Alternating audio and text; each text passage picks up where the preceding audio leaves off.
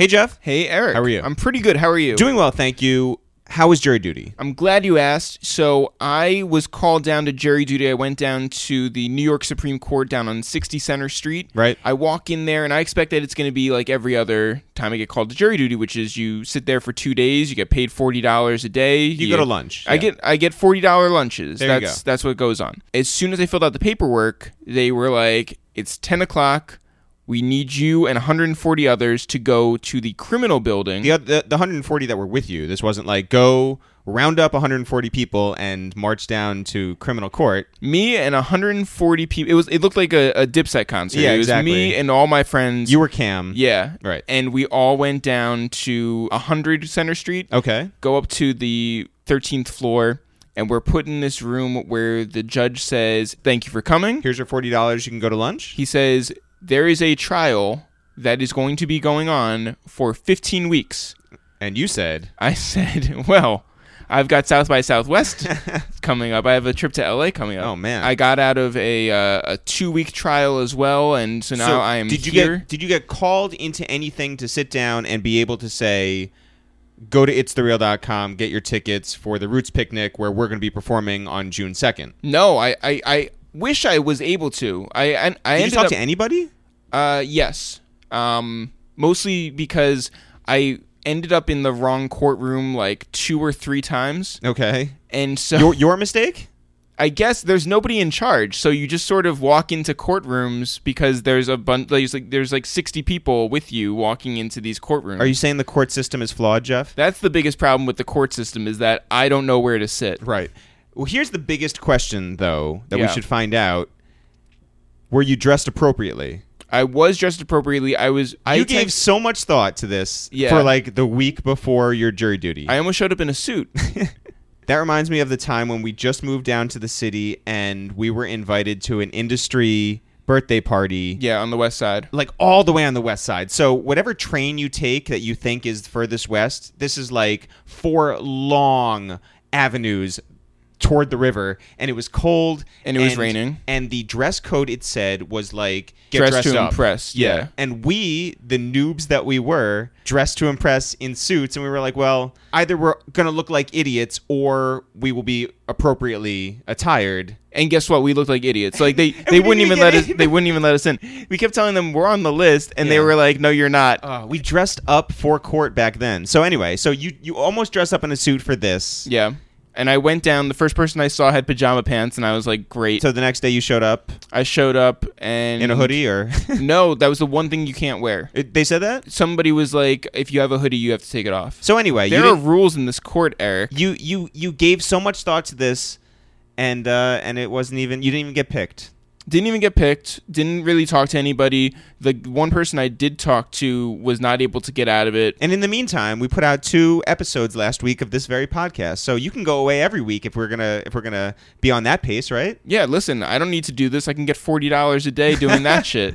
If people have not listened yet, we put out two episodes last week. One was the regular format with our friend Jamal Jamo, who is a digital music marketing executive. Genius. and he's very funny and has an amazing journey that he talks about. He talks about things that we've never even talked about in 170 other episodes of this podcast. So that's a great listen. And then Yeah, we watched Black Panther with it was two Jews and two black dudes review the movies. We went to see Black Panther. By the way, people who have an issue with our name not rhyming and it not being uh, movie reviews with two blacks and two Jews, like shut up. uh, yeah, yeah, It's funny- Named, it's named what it's named. We sat here and Styles just said it off the top of his head. Why would we change that? But also, the whole point is that it's a bad name. Do you go into the lock studio and tell the man, "No, you're wrong"? You go with that genius. Go with God. So here we are, two Jews and two black dudes reviewing movies. That is what it is. Yeah, by the way, movie reviews with two blacks and two Jews sounds like it sounds like a limerick. right? Now that we should get dressed up for. Jeff, today on the podcast. Today on the podcast we have two upcoming artists, PRhyme. Yeah. And uh, they are individually Royce da 5'9 and DJ Premier. Mm-hmm. Okay, well, and I to hope them. that people give them their full support. You know, like just like you would give to any actual artist. But anyway, what's really exciting about this interview is that we asked questions that they had never answered before and they told stories that they have never told before. Which Well, when you make it sound like we're like pressing them. no, no, no, no, no, no. Just overall, this was an interview where you get new information because how do you approach talking with two guys who are so seasoned? Yeah. This was really cool because we went about it in a different way. It wasn't your normal a waste of time with it's the real interview, nor was it your normal whatever outlet interview. So this was really cool talking with two guys who have been around for such a long time who have great perspective on the music business, on themselves and just have stories about everybody. So Yeah. it was great. But again, it wasn't like we were asking who were your influences, and then it's like, well, uh, I'm glad somebody finally asked. Yeah. This one's a great one. We know there's a lot of podcasts that we've done recently, and I think that you should listen to all of them because they're all great. So Actually, you want to know what? We finally got Royce da 5'9 on, mm-hmm. and we've had Joe Budden on, Right. and we've had Joel Ortiz on. yes. All we're missing is Crooked I, And then and then Slaughterhouse Bingo. Yeah, then the album comes out Jeff, when do you want to get into this podcast? uh, right now. Yo, what up? It's Eric, aka Goatee, aka Stash Box. Yo, what up? It's Jeff, aka Sex Me So Good I Say Blah Blah Blah, aka Charlie Brown's teacher. My name is Royce da 5'9, and I'm one half of a group called PRhyme. I'm in, and I'm the other half of a group called PRhyme. That was totally on the fly. Come on, clap it up. Yeah, it's waste time, but it's the real. Guys, what's happening? What's up, fellas? Good. Good. First time here. Yeah, no, welcome. Uh, Royce seems to be very familiar. Good to see these guys. again. Yeah, totally. We've worked with Royce a number of times in a number of our different careers for MTV, doing sketches, just seeing you at different parties and everything. But Premier, while we've been at D&D and we've been around a lot of people that we have in common, Right. we've never met you. But you've you've been around. nice to meet you. Nice to meet you. nice to meet you. How has the press run been so far? Good, good. I mean, uh, we're we're you know we're both not new to doing press runs. I'm not a press run guy, but uh, it's necessary to campaign when you're running for president. Does it ever get easier? nah, it, it, it's pretty much the same. You, you know, some interviews are good, some are whack. Uh, when I see Royce uh, greet you outside, and, Yeah, yeah. and you were, uh, you know, he's like, "What's up, my guy?" And I'm like, "Oh shit, okay, you know them." I thought it was a, a first introduction, and he's already like, "Yo, remember we did this, and you just showed me the slaughterhouse piece, which I never saw, which is hilarious." When was that? 2010? Yeah, I mean it's yeah, 2009 I think. It's called The Slaughterhouse Rules and we turned you guys into a boy band and it's it's just it's a classic video and when we went to pitch you guys for that, we met you at D&D and it was the same day as uh, Charles Hamilton. he just said that Dilla was going to executive produce his album and he didn't get permission, right? Oh, right, And there that's was what it it was was, a yeah. whole thing. It was Yeah. for his like debut album on Interscope and we knew Joel very well and Mm-hmm. we knew Joe very well. We did not know you and we did not know Crook. Mm-hmm. So we're coming in there and you know, we're like you know, we do these funny sketches and we're going to pitch you on like this thing where you're throwing roses at the camera and we're turning you into a boy band and you had to get on the phone and coordinate this thing between the city of Detroit and Charles Hamilton to make sure that he was ever allowed basically in Back the in. Midwest again. yeah. And then we got to be like, so. So you're gonna like blow kisses at the camera? I find myself in that kind of position a lot. Yo, you you were like you were like there's three people that you have to come to to get permission for the city of Detroit and like it was super serious in there and we were just like ah this is never gonna happen and then it ended did up the being like the greatest thing ever yeah. the greatest it did numbers and and that was that was just amazing That was a great piece of content, man. yeah Have you ever done an interview in somebody else's apartment? Uh, mm, hmm. Have I? Nah, no, I guess not. it's No. exactly like every sterile you know radio station that there is the same format and all of that He said sterile. Yeah. you guys are legends. At the top of any list of greatest producers and greatest MCs, but looking back, what was the point for each of you where someone you admired gave you the props that you never could have imagined? For me, it was uh, EPMD. For me, I always just wanted the, you know uh, artists that I looked up to to just say we were dope. We we didn't think the we I mean we all want to get the money and, and the girls and all that stuff, but we just wanted all the you know the Rakims and Canes of the world and you know to just say yo you're dope and we saw EPMD at a at a club, and uh, you know, because at that time in the '90s, early '90s, late '80s, to even be able to get into the clubs was hard because you, it was selective.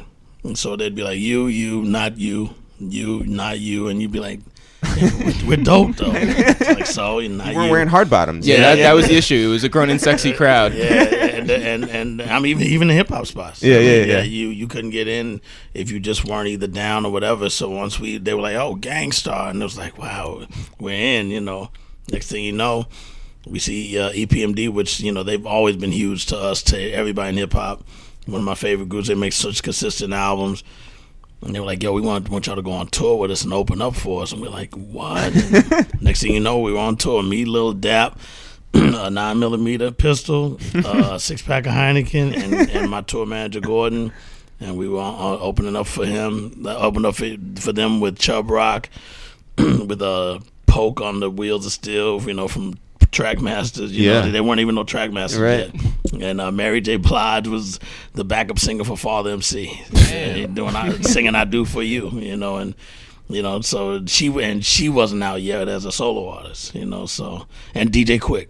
So you thought that was it? You're like this. I made we, it. Like, we, we felt like we made it. You know, it was like I still remember that day. Next thing you know, we meet Redman and Craig Mack, who were their roadies. They were the ones that set the stage up because they used to come out of these bank, uh, out of bank vaults. You know what I'm saying? So they would they would come on with the hoodies and you know all dark gear with flashlights with the little mystery mystery music and they turn the combination thing and it won't open. They keep doing the lock to open it and then they get the detonator and then they do it and it goes boom and the smoke comes and the doors open and EPMD comes out of the bank vaults and we're like ooh and they Bro, just Preem always has the best stories, man.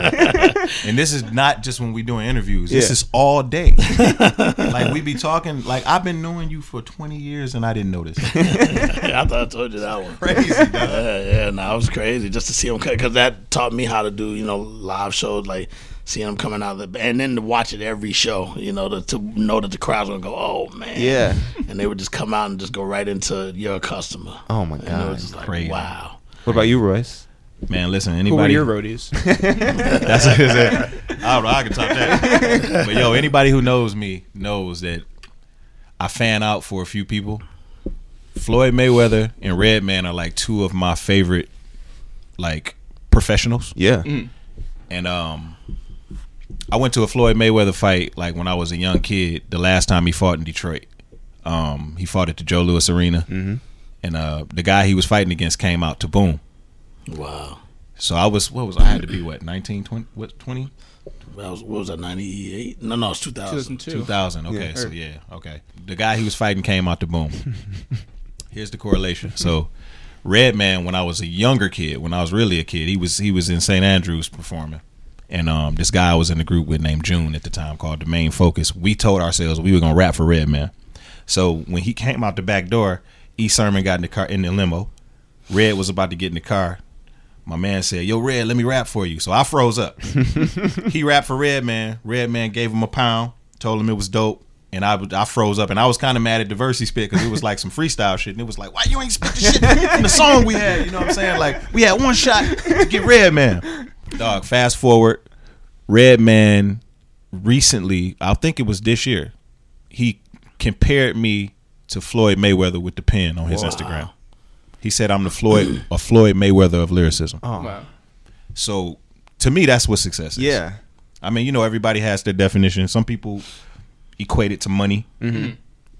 To me, that's success. Did you ever have a chance to tell Redman that like you missed your opportunity at 19? No, he does not know. He does not. When I met Redman, he didn't know. He thought that was our first time meeting. He didn't know he seen me before. And you kept it that way. yeah, I didn't say that. I never really got a chance to get close to him. He got a little cool with Marshall. Mm-hmm. So when I seen him, I was around. I, it was a, the M session where they got together to do the thing for the soundtrack back in the day. Mm-hmm. So I met him there. I remember playing him boom in that session actually, and he was like, "Yo," he told me I was nice. That meant a lot. But yo, when he compared me to Floyd Mayweather, it was like, all right, now I'm respected, Man. and I idolized him. Like when I when I early on rapping, I rap exactly like him. I could add on to that. I was at Jay Z's tour uh, when Redman and Method Man uh, opened up for them, and we were all hanging out backstage after the show.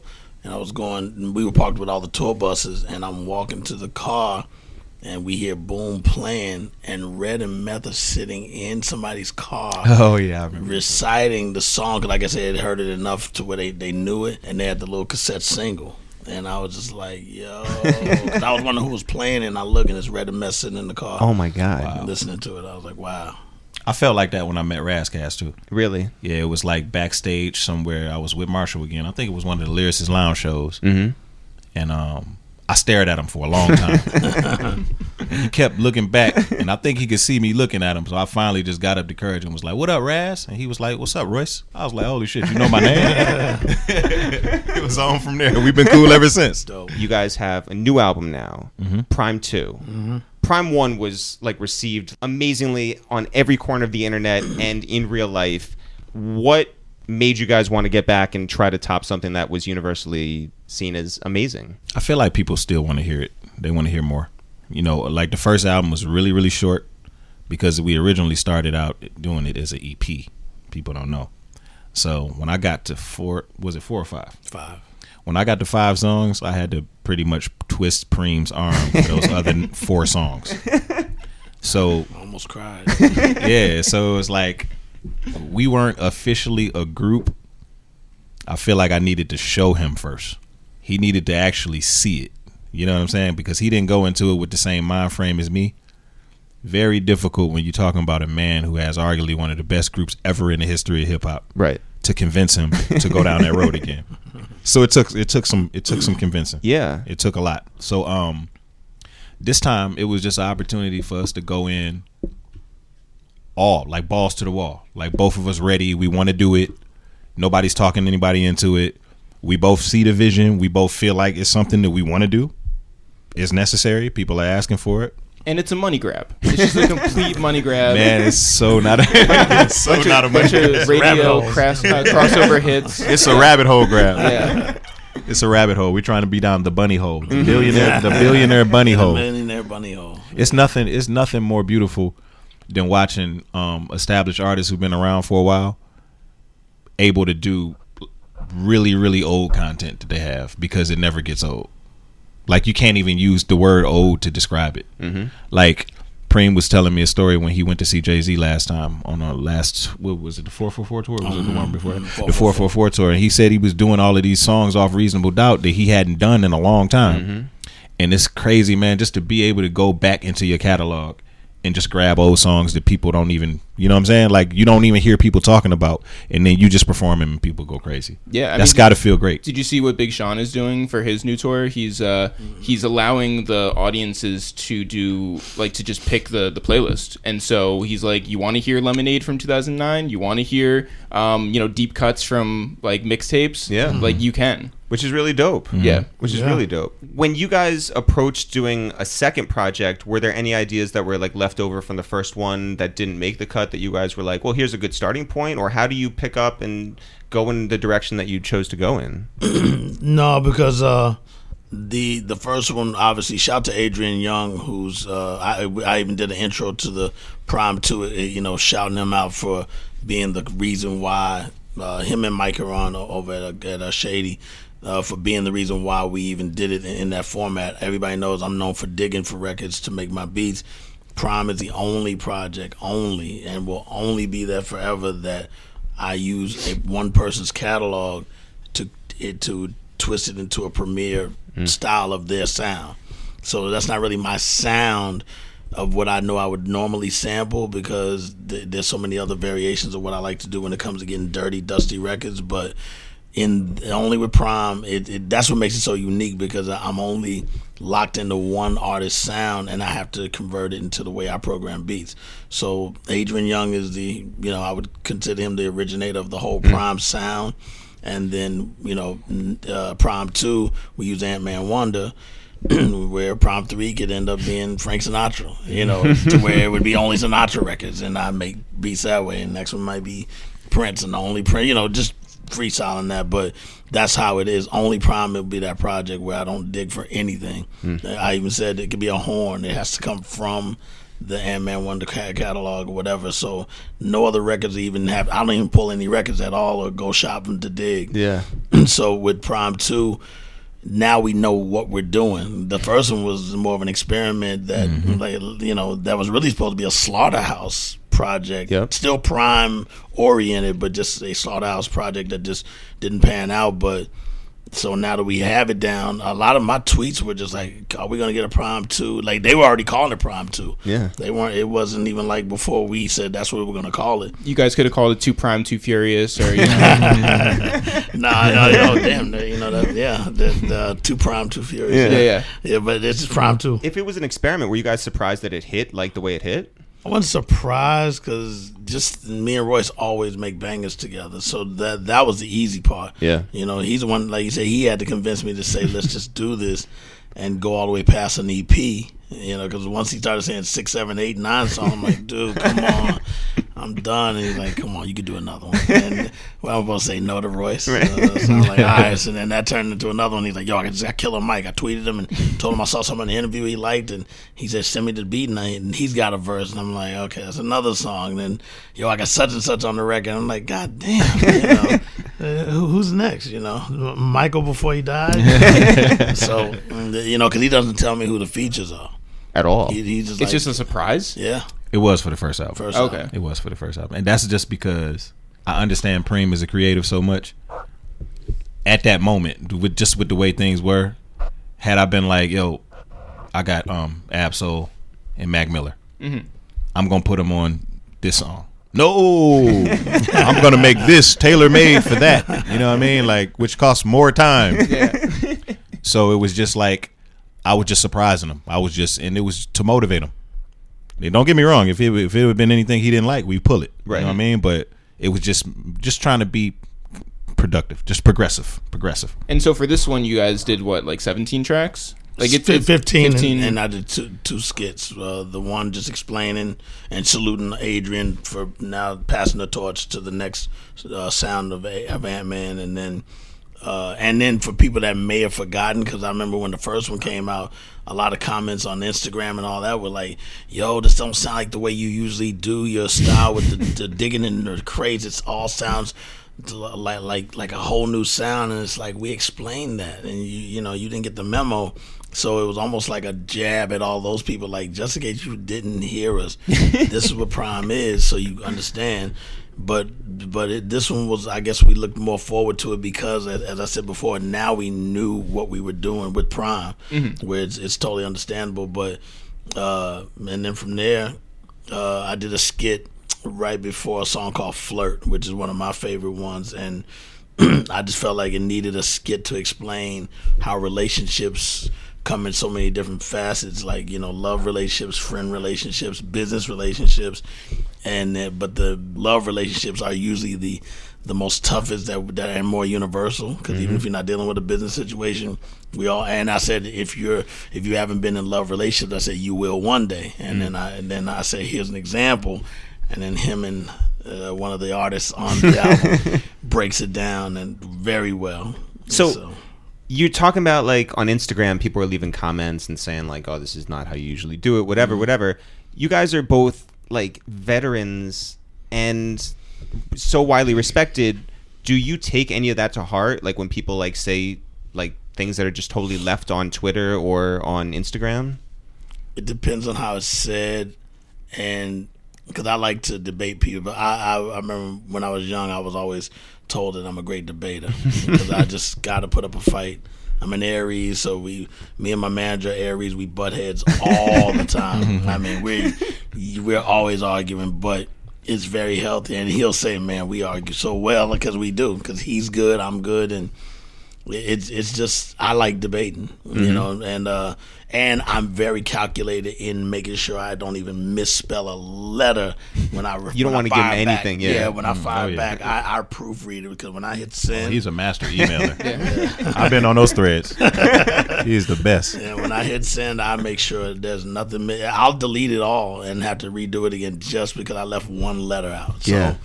And then and usually, I've learned now that some of these people just like to be responded to or hope that you say something. Right, that makes their day. Yeah, they're never, they're never like, fuck you, motherfucker. What you gonna do when you come to my town? I'll see you. Right. It's always like, wow, man, I didn't know you was gonna actually say something. And, well, That's what, that's why it's good as an artist to get to get out there on social media. It's mm-hmm. like you got to develop with that too.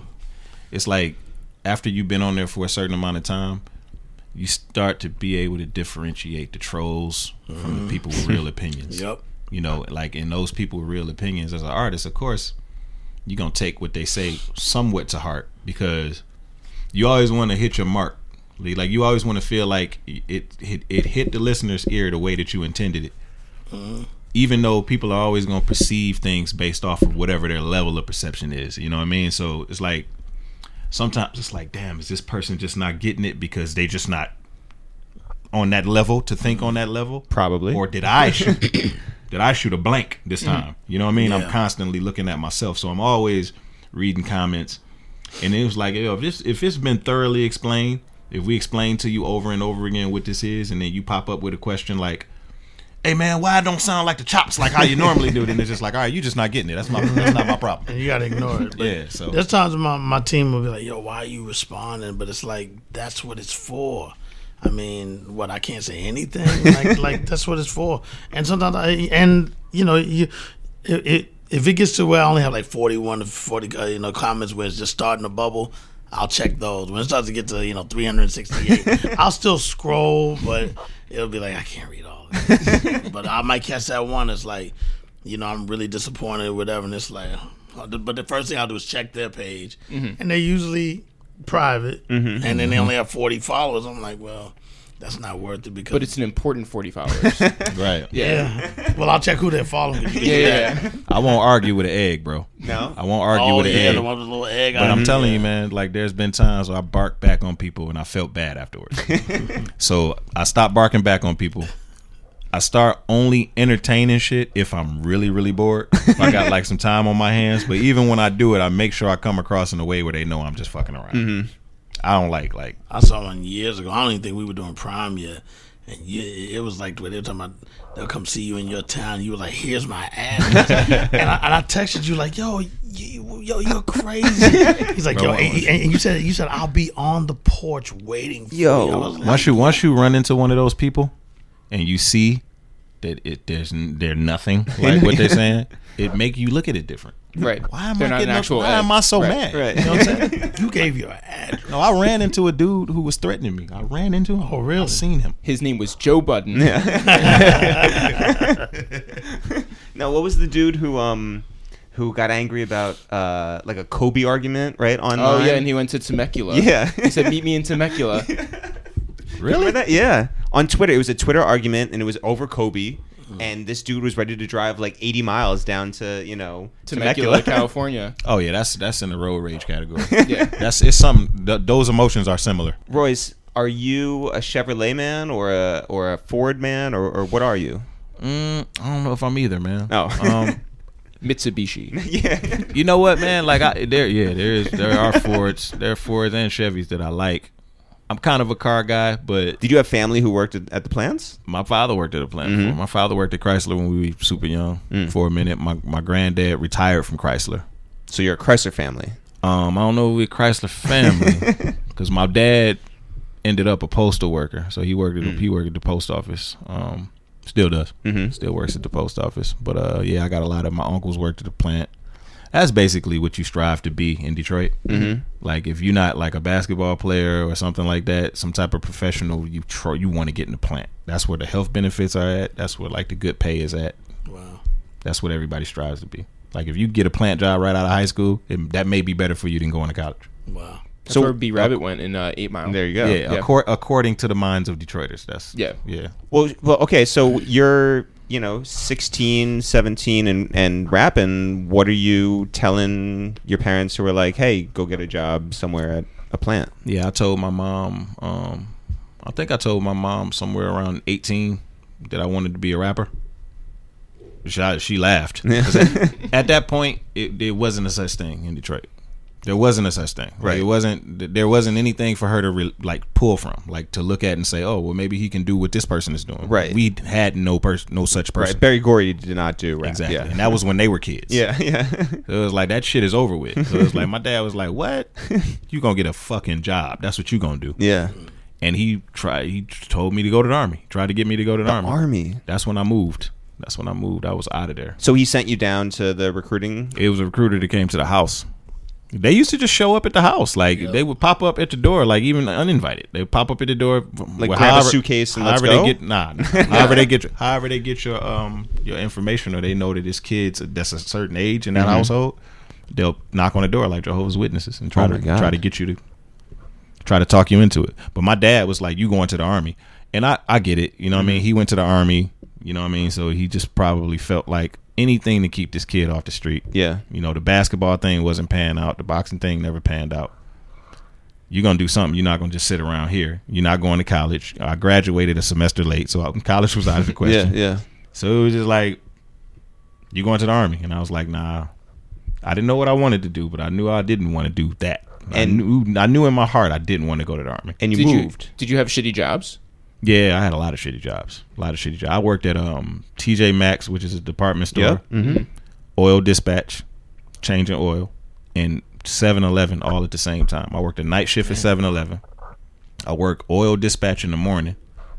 It took me about an hour to wash the oil and grease from under my fingernails to God. make it to the department store by four. And, And- you were doing what at the department store, folding clothes? Working the uh, customer service register. Were you good at that? I was pretty good.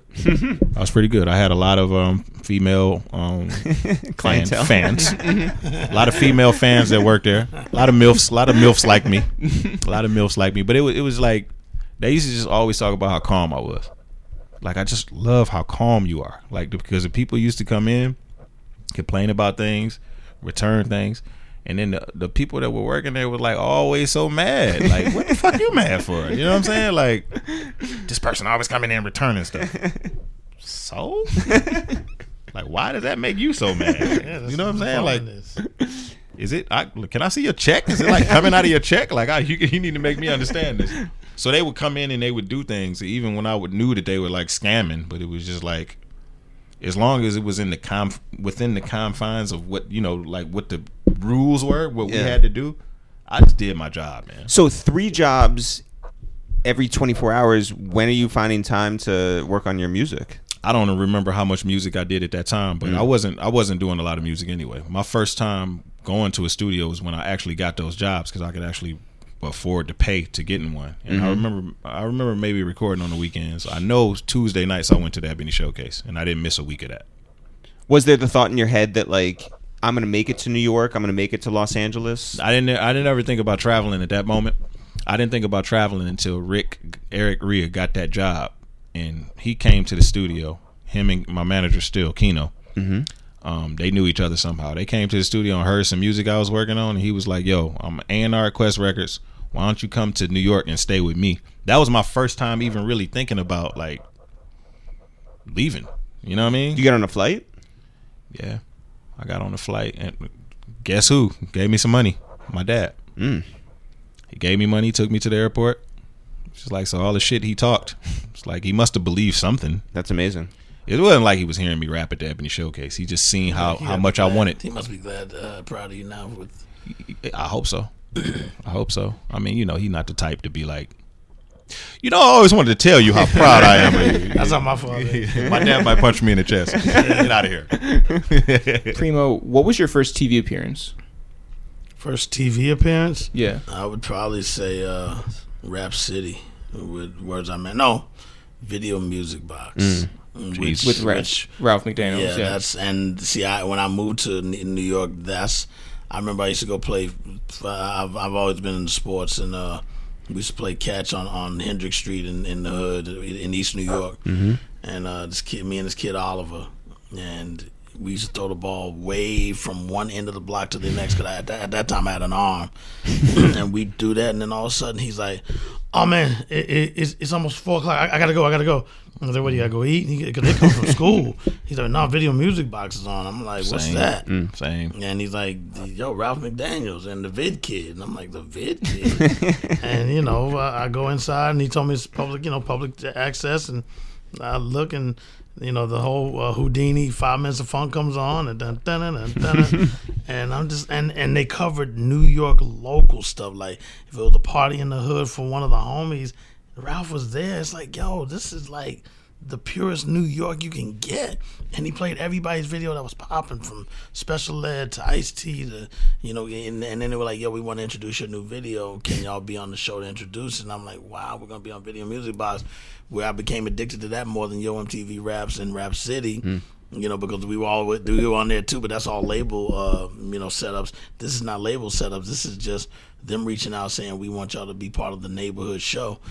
Next thing you know, you know, we we watched it all the time, and then they started they started classic concepts, and all of a sudden they're doing everybody's videos, you know, with the color, with the you know, be black and white with a little bit of blue in it. They're doing Boyz II Men videos. They're doing Poison for uh, Bell Biv DeVoe, and then also they're doing Can It Be All So Simple for Wu Tang, and they're doing, uh, you know, uh, incarcerated Scarfaces and stuff like that, and I mean, and Cream, and then all of a sudden they're like, "Yo, we're gonna, we want you to shoot a Gangstarr video," and they do Code of the Streets, and they do Take It Personal, and I was like, "Wow, we, we're in," you know. and so yeah, video music box. What was your first national look? nationally? I remember you were on Leno, like yeah, really early. Yeah, uh, we did uh, Take It Personal uh, with Jay Leno. Uh, Branford Marsalis, we were living together at the time because we were taking over his uh, brownstone that he had on Washington Avenue. I was living, I had moved to the Bronx. Which is crazy, by the way. Yeah, we, we because that's how we got our major deal. Him and Spike Lee. Spike Lee saw that Are Manifest video. Uh, bought the you know Guru looked like Malcolm X to him. He bought the album, heard the record, jazz jazz music. Uh, he was working on Mo' Better Blues at the time. He thought it was a close a close call to what he wanted from a rap group, but not. He said we weren't direct enough with the people we mentioned. Hmm. we actually did dedicate to our grandfathers. Me and Guru's grandfathers were close in age, and we did it for them because they were like, you know, y'all y'all rappers, you know, y'all never talk about jazz, and it- jazz is really part of. The, the street and the struggle, you know, the drugs, everything, you know, we, we, we were struggling harder than, you know, in our day. So that's why we did the dedication, and then hmm. that's when Spike said, "Yo, I want you to do a a, a, a deeper rendition of the song." But he said, "I'm gonna give you a a poem. It don't rhyme, but it's a poem from this guy named Eric Elie, and he's naming a lot of people y'all should have mentioned." By the way, if he said this today on Instagram, you would have been like, man, like, And then Guru saw the saw the, the paper, and he was like, "Yeah, it don't rhyme, but."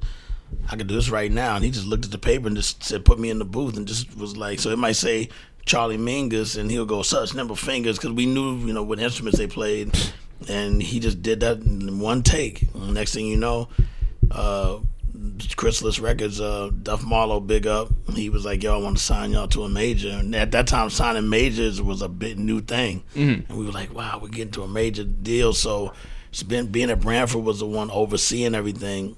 He was like, "Man, I'm looking for somebody to take over, renting my place. If you want to take a look at it." So when we saw it, we was like, "Yo, this place is dope." We were already thinking all the parties we could have, and and man, we tore that place up. are they different type of parties than Branford had? Oh, yeah. I mean, it was to where we were coming on before he moved to be the pro, the, the music director with Jay Leno. It was me, him, his son Reese, and his wife. Uh, well, we call her Tess. 'cause Her name's Teresa. We we'd come home late, and it'd be a night when him and Branford, uh, him and his wife are fighting.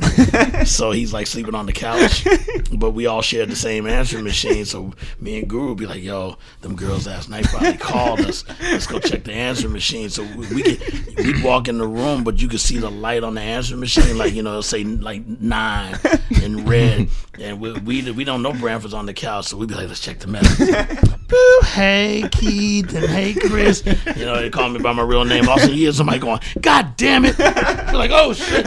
Turn on the light, it's Branford going, "You motherfuckers can't wait till the morning." We're like, "Yo, we didn't know you was on the couch." He goes, "Man, I can't. My, my wife's driving me crazy, and y'all driving me crazy." We're just like, "Yo, sorry, man." He goes, "Just check in the morning." We he'd go back to sleep, lower the volume, and be like. Hey, Keith, hey. He be like, you know what? Fuck this. He'd get up and go back and sleep in it with his wife. You know what I'm saying? And we we be like, okay, he go back to sleep, turn it back up, and listen to listen to the rest of the messages. And uh, you know, it, it, that's how we bonded. You know, next thing you know, he moved to L.A. I stayed out there with him for a month, and he was like, you know, I'm gonna see if I can get y'all on the show. And they want us to do jazz thing. I wanted. That's how they take sold it? yeah, I wanted to take it personal. I was like, yo, Branford, let us do take it personal, and he he made it happen. And then you had to teach uh, Jay Leno how to Yeah. like you know. I didn't know all that was gonna happen. He said we're gonna he's gonna talk to you. I was like, he said, are you gonna be able to explain? I was like, yeah, I'm more than happy. I remember I kept wanting to take the mic from him every time he wanted to talk. I'm like, Yeah. you know. So I remember I remember Erick and Parrish reached out to us and said, "Yo, that was such a dope demonstration of hip hop that you did because." You know, the, the it's it's Jay Leno. Yeah. You know, I used to watch Johnny Carson, so Look at Fallon. I mean, that's one of the biggest shows. Even you know, with him being a younger target audience, and it, he's still the biggest talk show uh, for you know late night. You know, Yeah. He's big, bigger than Seth and everybody. He's still like huge. Royce, who have you have you been uh, done national TV? You've been to SNL. uh TRL. TRL. Um, I went. I did it with Marshall. Um, you remember when they used to go to like Cancun and Yeah, stuff? uh, Oh. the, uh, the, not the grind. Uh, was that yeah. TRL or was that No, something? it was MTV. Teresa- MTV Spring Break. Spring Yeah. break. Spring Break. There you Yeah. go. Yeah, I there saw you you. You, you had the the, Yeah, the he- straw hat on. There you go. he was doing my name is, and it was like I, I think that was my first time on TV because I remember my mom being really really proud that I was up there hype man. straw hat. Yeah, everything. Your mom was tuned in at three o'clock or whatever.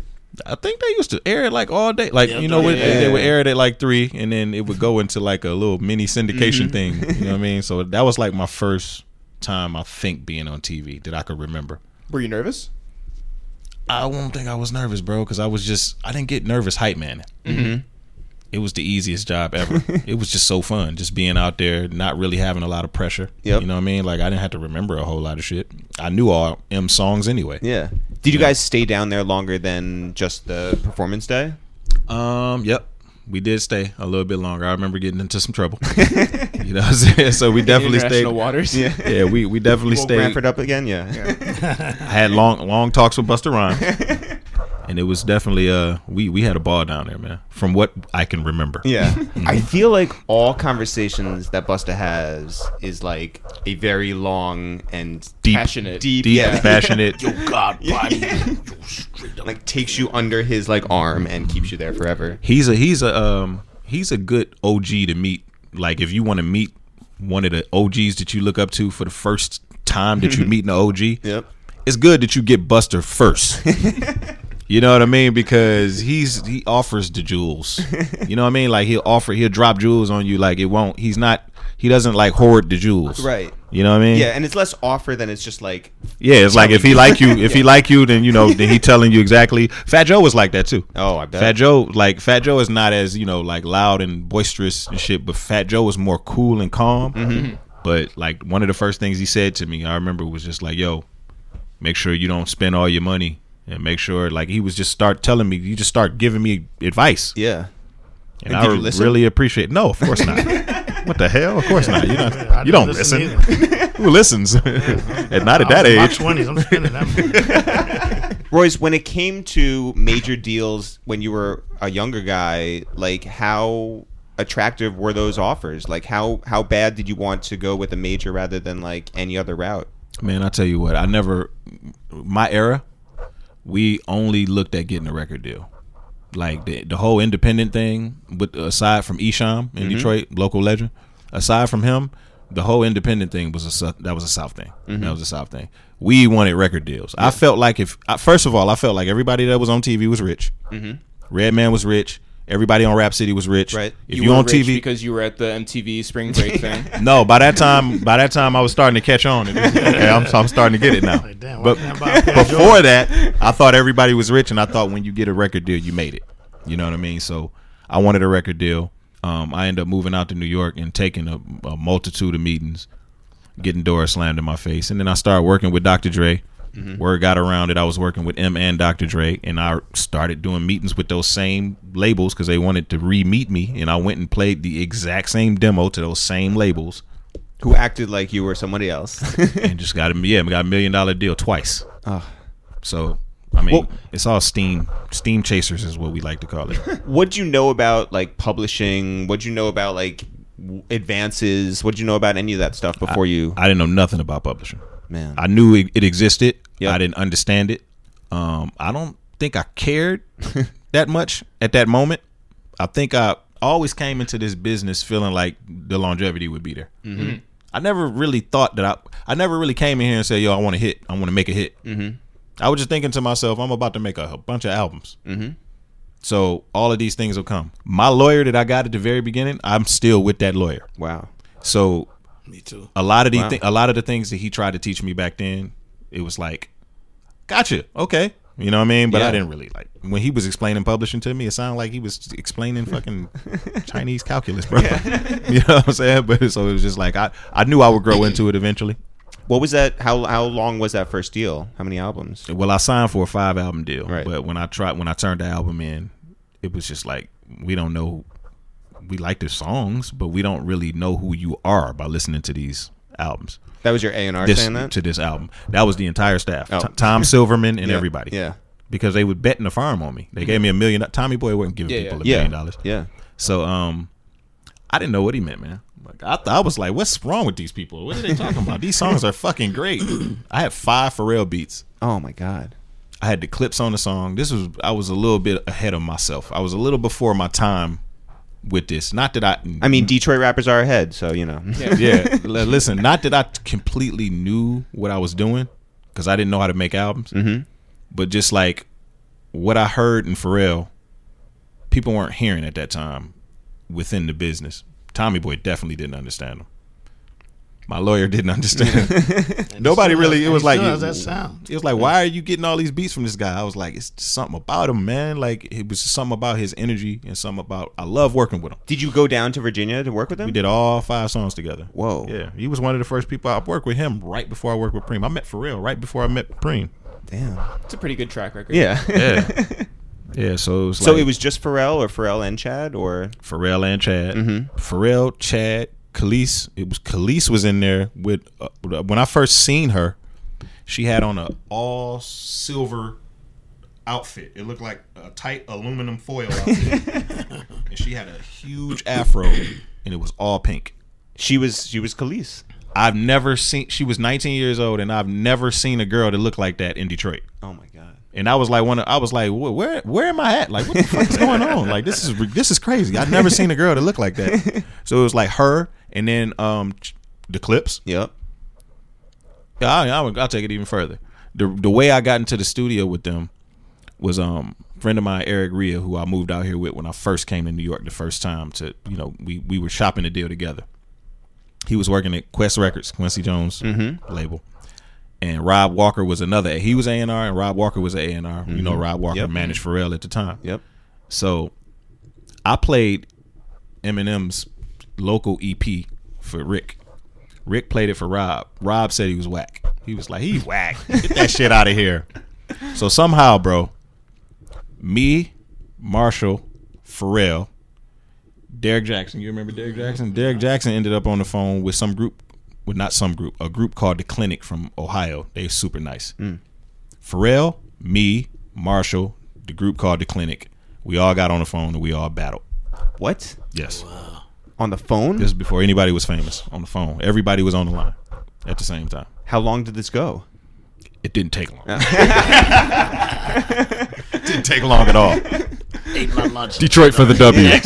but but you know it, it was it was just great. It was a, it was a great moment. So by the time I seen Rob in person when I went to New York for the first time, it was so much love. Yeah. On both sides. It was so much love and respect because we felt like we were like family already. So when I met Pharrell, it was the same thing. We already was on the phone. Oh, and before Pharrell got off the phone, he said, "Eric, who who got Royce? Royce, you Eric, you got him?" He said, "Get this kid signed. Get him signed right now." And then he got off the phone. Yeah. So Tom and them didn't understand what they had there. You know what? The first time the- he, I, I think he was a little bit right. He was kind of right. Mm. He was kind of right. I wasn't, um, I wasn't really getting introspective at that time. Mm-hmm. I was still, I was fresh out of the open mics.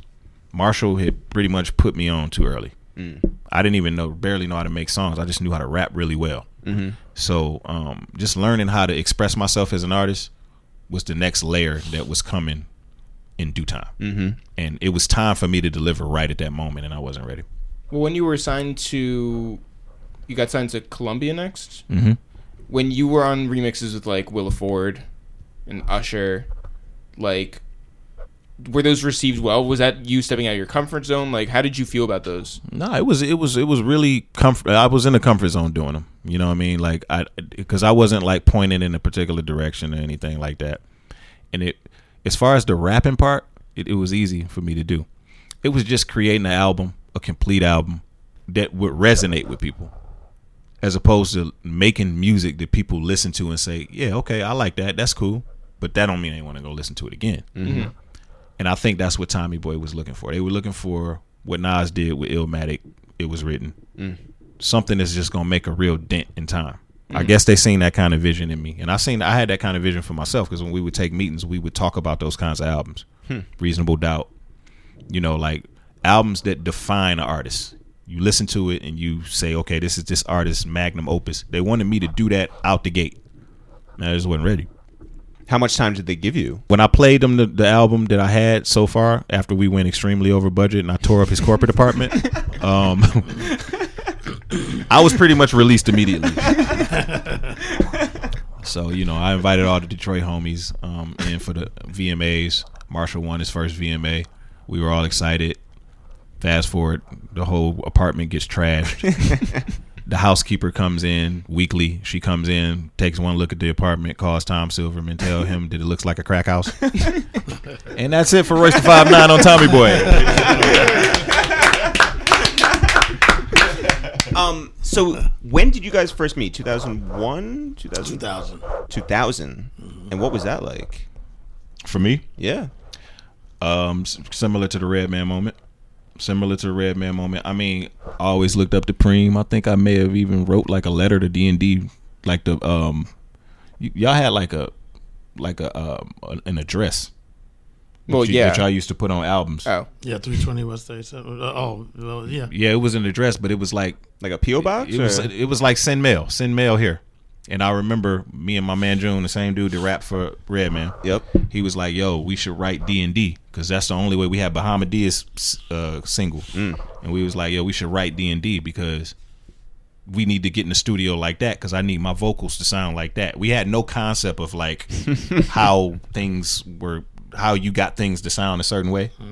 We was still recording like in the basement, karaoke machines and shit like that. So we wrote letter to D and D before. So it was like we looked up to Preem. I looked up to Preem on another level. So it was like when I got in and I knew that I was gonna have a budget. I had this guy named Mr. Dave. He wasn't even an A&R, but he worked at Tommy Boy and he had like a lot of pull. Well, at least at that time, he said he did. I don't. I don't really. He didn't really stick around that long. I don't really know what happened. to him. He's cool as shit though. Yeah, yeah, yeah, yeah, yeah, yeah. so um, I remember bringing Preem's name up to him when he told me what producers do you want to work with because he basically said you got carte blanche. Anybody you want. I said I want DJ Premier. He said I know Premier. you know what I'm saying? I know Premier. You know what I'm saying? So he somehow got Preem on the phone and told him that I wanted to work with him. And you know, Preem, you know, you don't just get to work with DJ Premier. You got to know you or want to like you or something. send the bag. Yes. Yeah. Not even. He won't take your money. He won't take your money. So he said, um, we had a big ass budget. It was just like, okay, Preem was like, all right, well, let me hear, let me hear, let me hear something. So they sent him the the freestyle that I did on the Tony Touch 50 MCs tape. He listened to that and said, okay, I like him. All right, we can do something. the same one y'all did, uh, that Dre did for uh, next episode. Oh my god. Yeah, He, did had me one- rapping over the He did straight one with loop. no drums. the straight loop. Yeah. That's one of the greatest. Like, you spit so ill on that. Thanks, man. yeah. So I, I mean, he- Oh, they, and I was a fan of uh, Bad Meets Evil. I didn't know you heard it. You had heard it. Yeah, uh, yeah, yeah. You didn't know, but uh, when I heard Scary Movie, I was like, "Yo, this dude, this dude, they're dope." The Reef had put me onto y'all. yeah well we got we got together and um we clicked from there. But when we when i came to the studio to do boom which was i believe the second song that we did together we did we did, Did my, friend, first. Yeah, so when i came in to do boom um i was supposed to be to the studio at a certain time. And i remember being going getting there and he was there already preem was working on he was actually working on the beat he said i'm working on this one i'm gonna do yours next and he was working on it, and I'm like, well, whose fuck is this? Oh, CNN. He was like, I'm doing this with a Capone and Noreaga. Mm-hmm. And I looked around one corner and looked around on another corner, and I didn't see Capone and Nori. So I said, Where the hell they at? He was like, They ain't got here yet. I was like, Well, I want that one. So I did the same thing I did with the first prime. I just talked him out of it. Yeah. I talked him out of it, and he ended up doing another beat for them, and that ended up being a classic. So it didn't. It didn't matter. It didn't so, matter. So there was never a thought at that time that you guys would just like lock in and do a full project together. No. Nah, it took a it took a long time for me to even for something like that to even be in my brain as a as a realistic thing that was tangible. Um, people talked about it. They always talked about it. They always say, "Yo, we want to see Preem do you know a project with Nas. We want to see Preem do a project with Royce." But I never looked at it like even a possibility until f- 20, 15 years later. Yeah, it was. I mean, well, you executive produced that one, but 15 years later, where it's just like, I got sober, and I was like, I wonder if Preem would be down because I the original idea for PRhyme was like he said for Slaughterhouse. Mike mm-hmm. had the idea. He thought it'd be a good idea for Slaughterhouse. One thing I, I noticed about Slaughterhouse is that things come out really well and they stick and they matter when we do things and everybody is into it. Mm-hmm. You know, like we all respect each other so much that it's like sometimes we'll do things and we don't really we're not all the way into the idea. We'll just do it because we don't want to let each other down and shit. So I didn't want it to be one of them kind of situations. So I said, you know what, I'll do it. Maybe this is an opportunity for me to me and Preem to get together and do something, do something a little bit different. It'll give me an opportunity to not have to think about like radio and all of that shit and just, just take it back. Take it back to just beats and rhymes and just kind of like reintroduce myself in a way that's pure hip hop. Mm. You know, so that's that's kind of like how that came about, and that's the reason I, he sounded like he was kind of into the idea of doing it with Slaughterhouse. So I felt like, well, shit, I'm in Slaughterhouse. I'm actually his friend. You know what I'm saying? So maybe he'll do it. You know what I mean? So it was a shot in the dark, but I gave it a shot and it worked out. Was there any thought behind like uh, not doing the Slaughterhouse project because there were four guys who have four powerful personalities and come at it from a different way?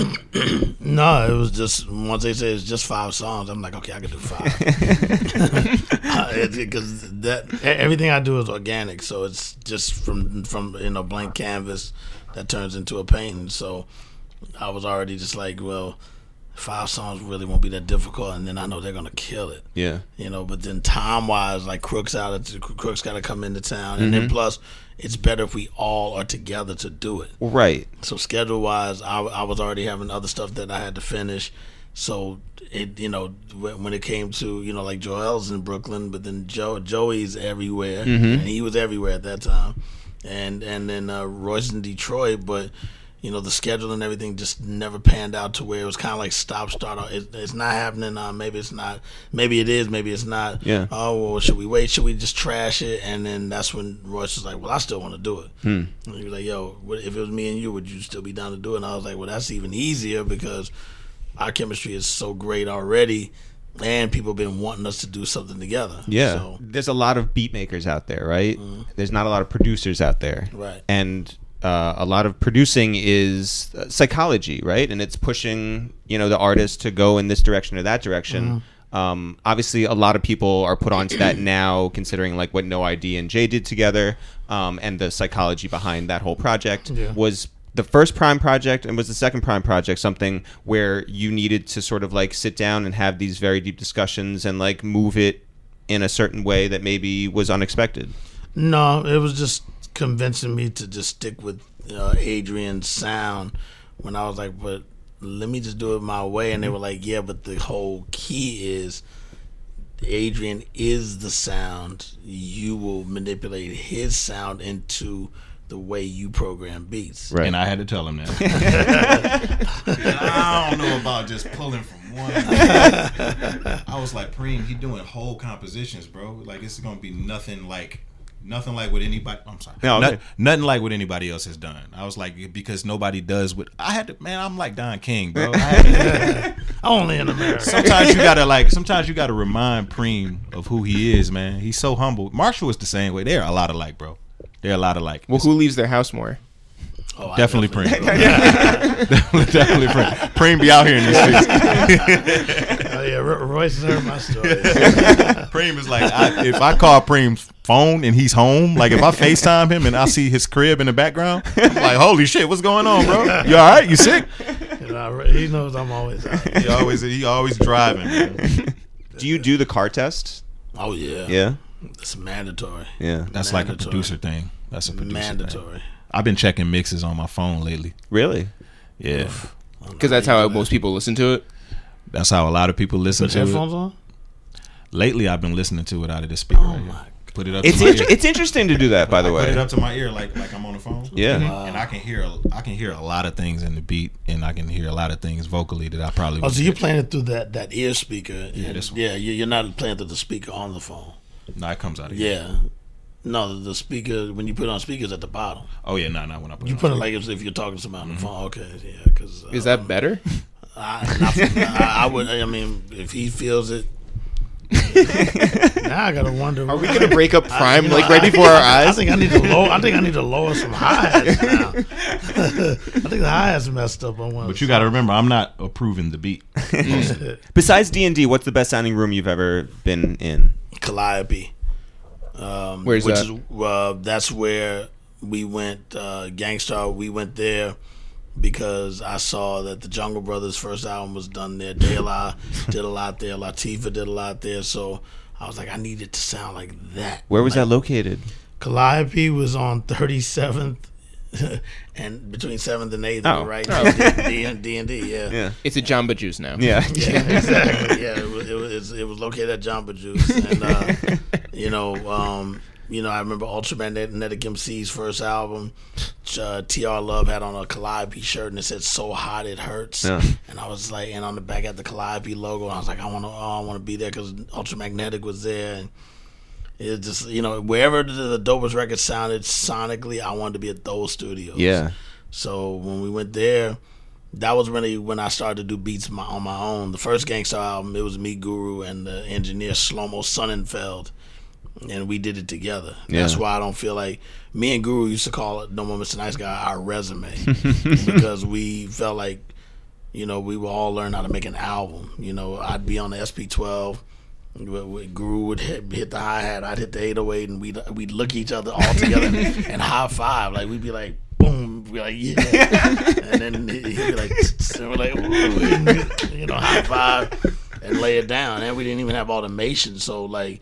When we did Words on Manifest, that part we said stop, think for a moment, okay? We did about twenty takes of that. Oh my god. Because you know, without automation, you have to literally go on sway. You have to go and boom, and if even one thing back and do another. Yeah, another yeah, pass. yeah. So I have about twenty passes of it. Do you miss like those days of you know more manual uh, production? Not not the unautomated one, but for once, you know, but just that whole going to tape process. I, I love that process, which is why I'm very meticulous now because you know you mess up on a punch. You, you know, you, you it's gone. Yeah. You know, now you can just hit undo. Yeah, Yeah. yeah. Open Apple Z is the greatest thing. Yeah, Apple Z. You know, But like- but isn't it like amazing to watch like standing in the shadows of Motown or something like that, and you just like you're like everyone's in the live room playing all at once, and if Yeah. and if you su- if you fuck up, you're got to go back to the drawing board. yeah, I have a lot of the old like sessions. You know, a lot of a lot of sessions are getting around now, and I was listening to "Can't Hide Love" from Earth, Wind and Fire, hmm. And the part where they where they do all the little uh, uh at the end, Mm-hmm. they did that all on one mic. Yo, I'm thinking, you know, you know, Maurice on here, Philip Yeah. Bailey here, you know, Freddie on, on this one, and they blended. It's all one track. So I mean, they gathered around the mic and just sang that, and I was just like, man, we ain't shit when uh, it comes to the process. we heard- what they're doing. no, I've heard Royce sing. Not Yeah. great.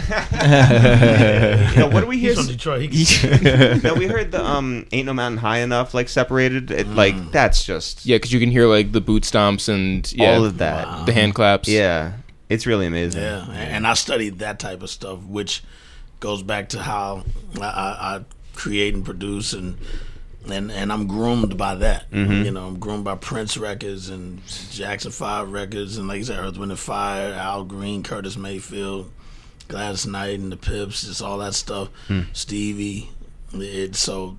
I'm that intricate. Yeah. What was the first studio that you walked into? Uh, such a sound with Shlomo. Mm. You know, and then then after that we went to Firehouse, which was Shlomo's partner, Yoram Vazan. They were all from Israel, and uh, and um, that's how I met King of Chill, who was one of my mentors. You know, producing MC Lyte, Paper Thin. He, he did Cha Cha Cha, Mm. Stop Look Listen. He did Audio Two stuff, Positive K. So I, I used to go there and get K. We call him KC, but KC would be there by himself, and I'm like, "Where's MC Lyte and everybody?" He said, "Oh, well, they're done with their vocals, so I'm just mixing." I'm like, "So wh- what do you do to mix?" He said, "Well, once they record all their parts, now I make it sound like the way you hear it on the record." I'm like, "So they're not here with you, you know? Because this is something I'm, I don't know. I'm learning." He's like, "Nah, th- th- this is the part I do. I'm the producer." I'm like, "So what do you, you know?" Because I was just making the beat at first, but he's like, "Yeah, I'm the one that shapes it, you know, arranges it." And he said, "I moved this vocal here," and I'm like, "Can I watch?" And he he let me watch.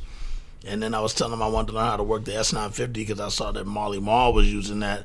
And and uh, I was like, you know, I want to learn how to use that. He said, I know how to work it. He said, want don't come to my house? And I used to go to his mom's house in Crown Heights. And he taught me, I bought, bought a machine. He taught me how to work it. Then he told me what drum machine I need to get to trigger it. I got that.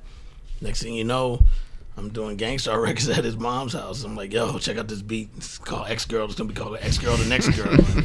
And Gurus, and you know, we go to record it, and and then it becomes a hit. You know, so I I, I learned a lot from him. You know, And how now, were you- now he's my engineer. How were you affording all that equipment so early? Uh, I was in the street. All right.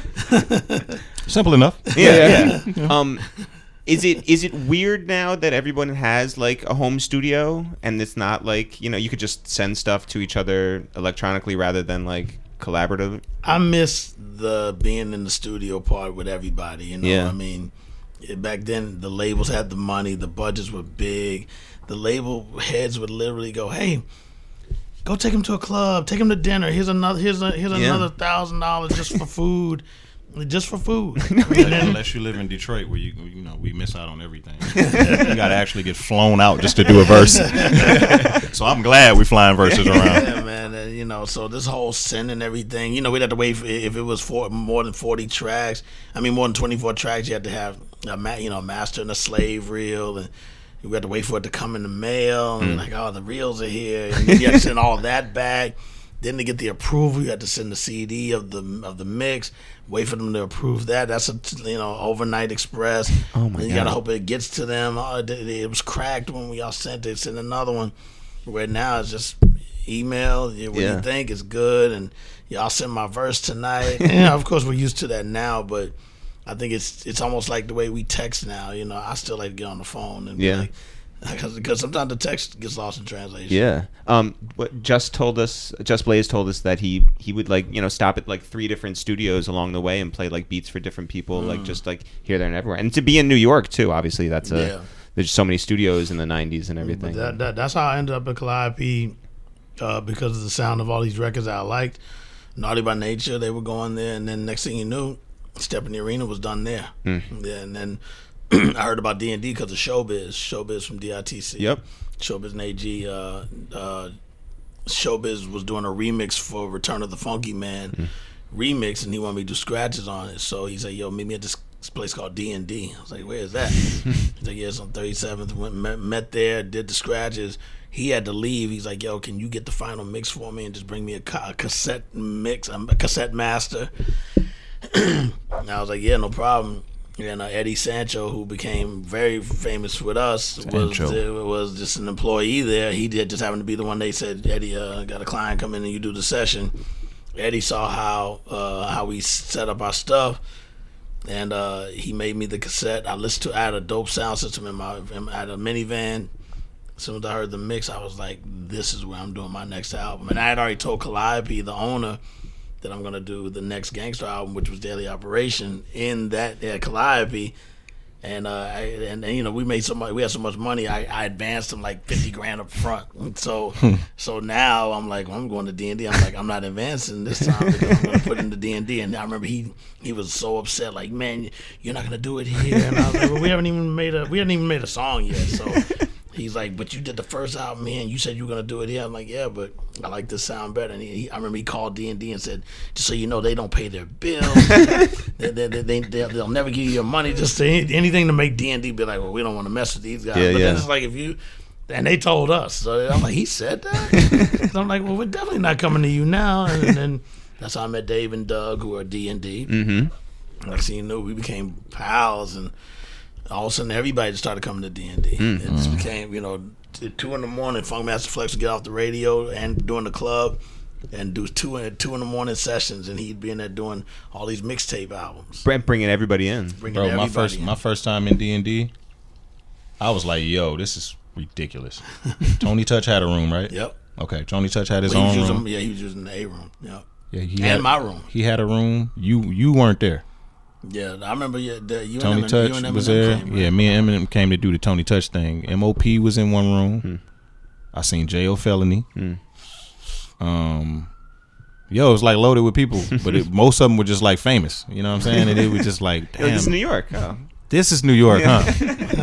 it's like I've been to a, a studio in Detroit, and it's nothing like this, bro. So when you took that first trip to New York, was that a one-way plane ticket or? Yeah, it was a one way ticket. One way ticket, and I actually had to. Um, okay, you know, Detroit is the motor city, so we don't have public transportation like that. We don't have subways. We got a bus. Mm-hmm.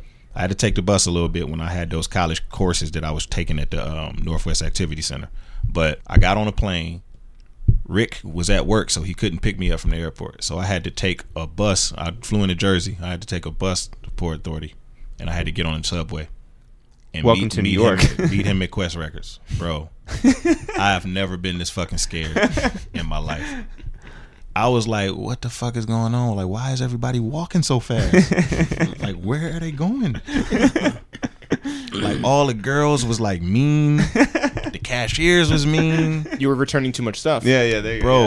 like, no, I like I didn't have no money, and I had to just meet him up there. And the first person I saw when I walked in was Rob Walker, Wow. and he didn't look shit like I thought he would look from all the shit he was talking on the phone.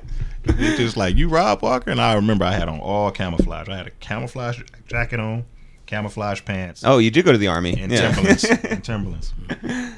I was Illmatic Nas. Yeah, yeah, yeah. that time.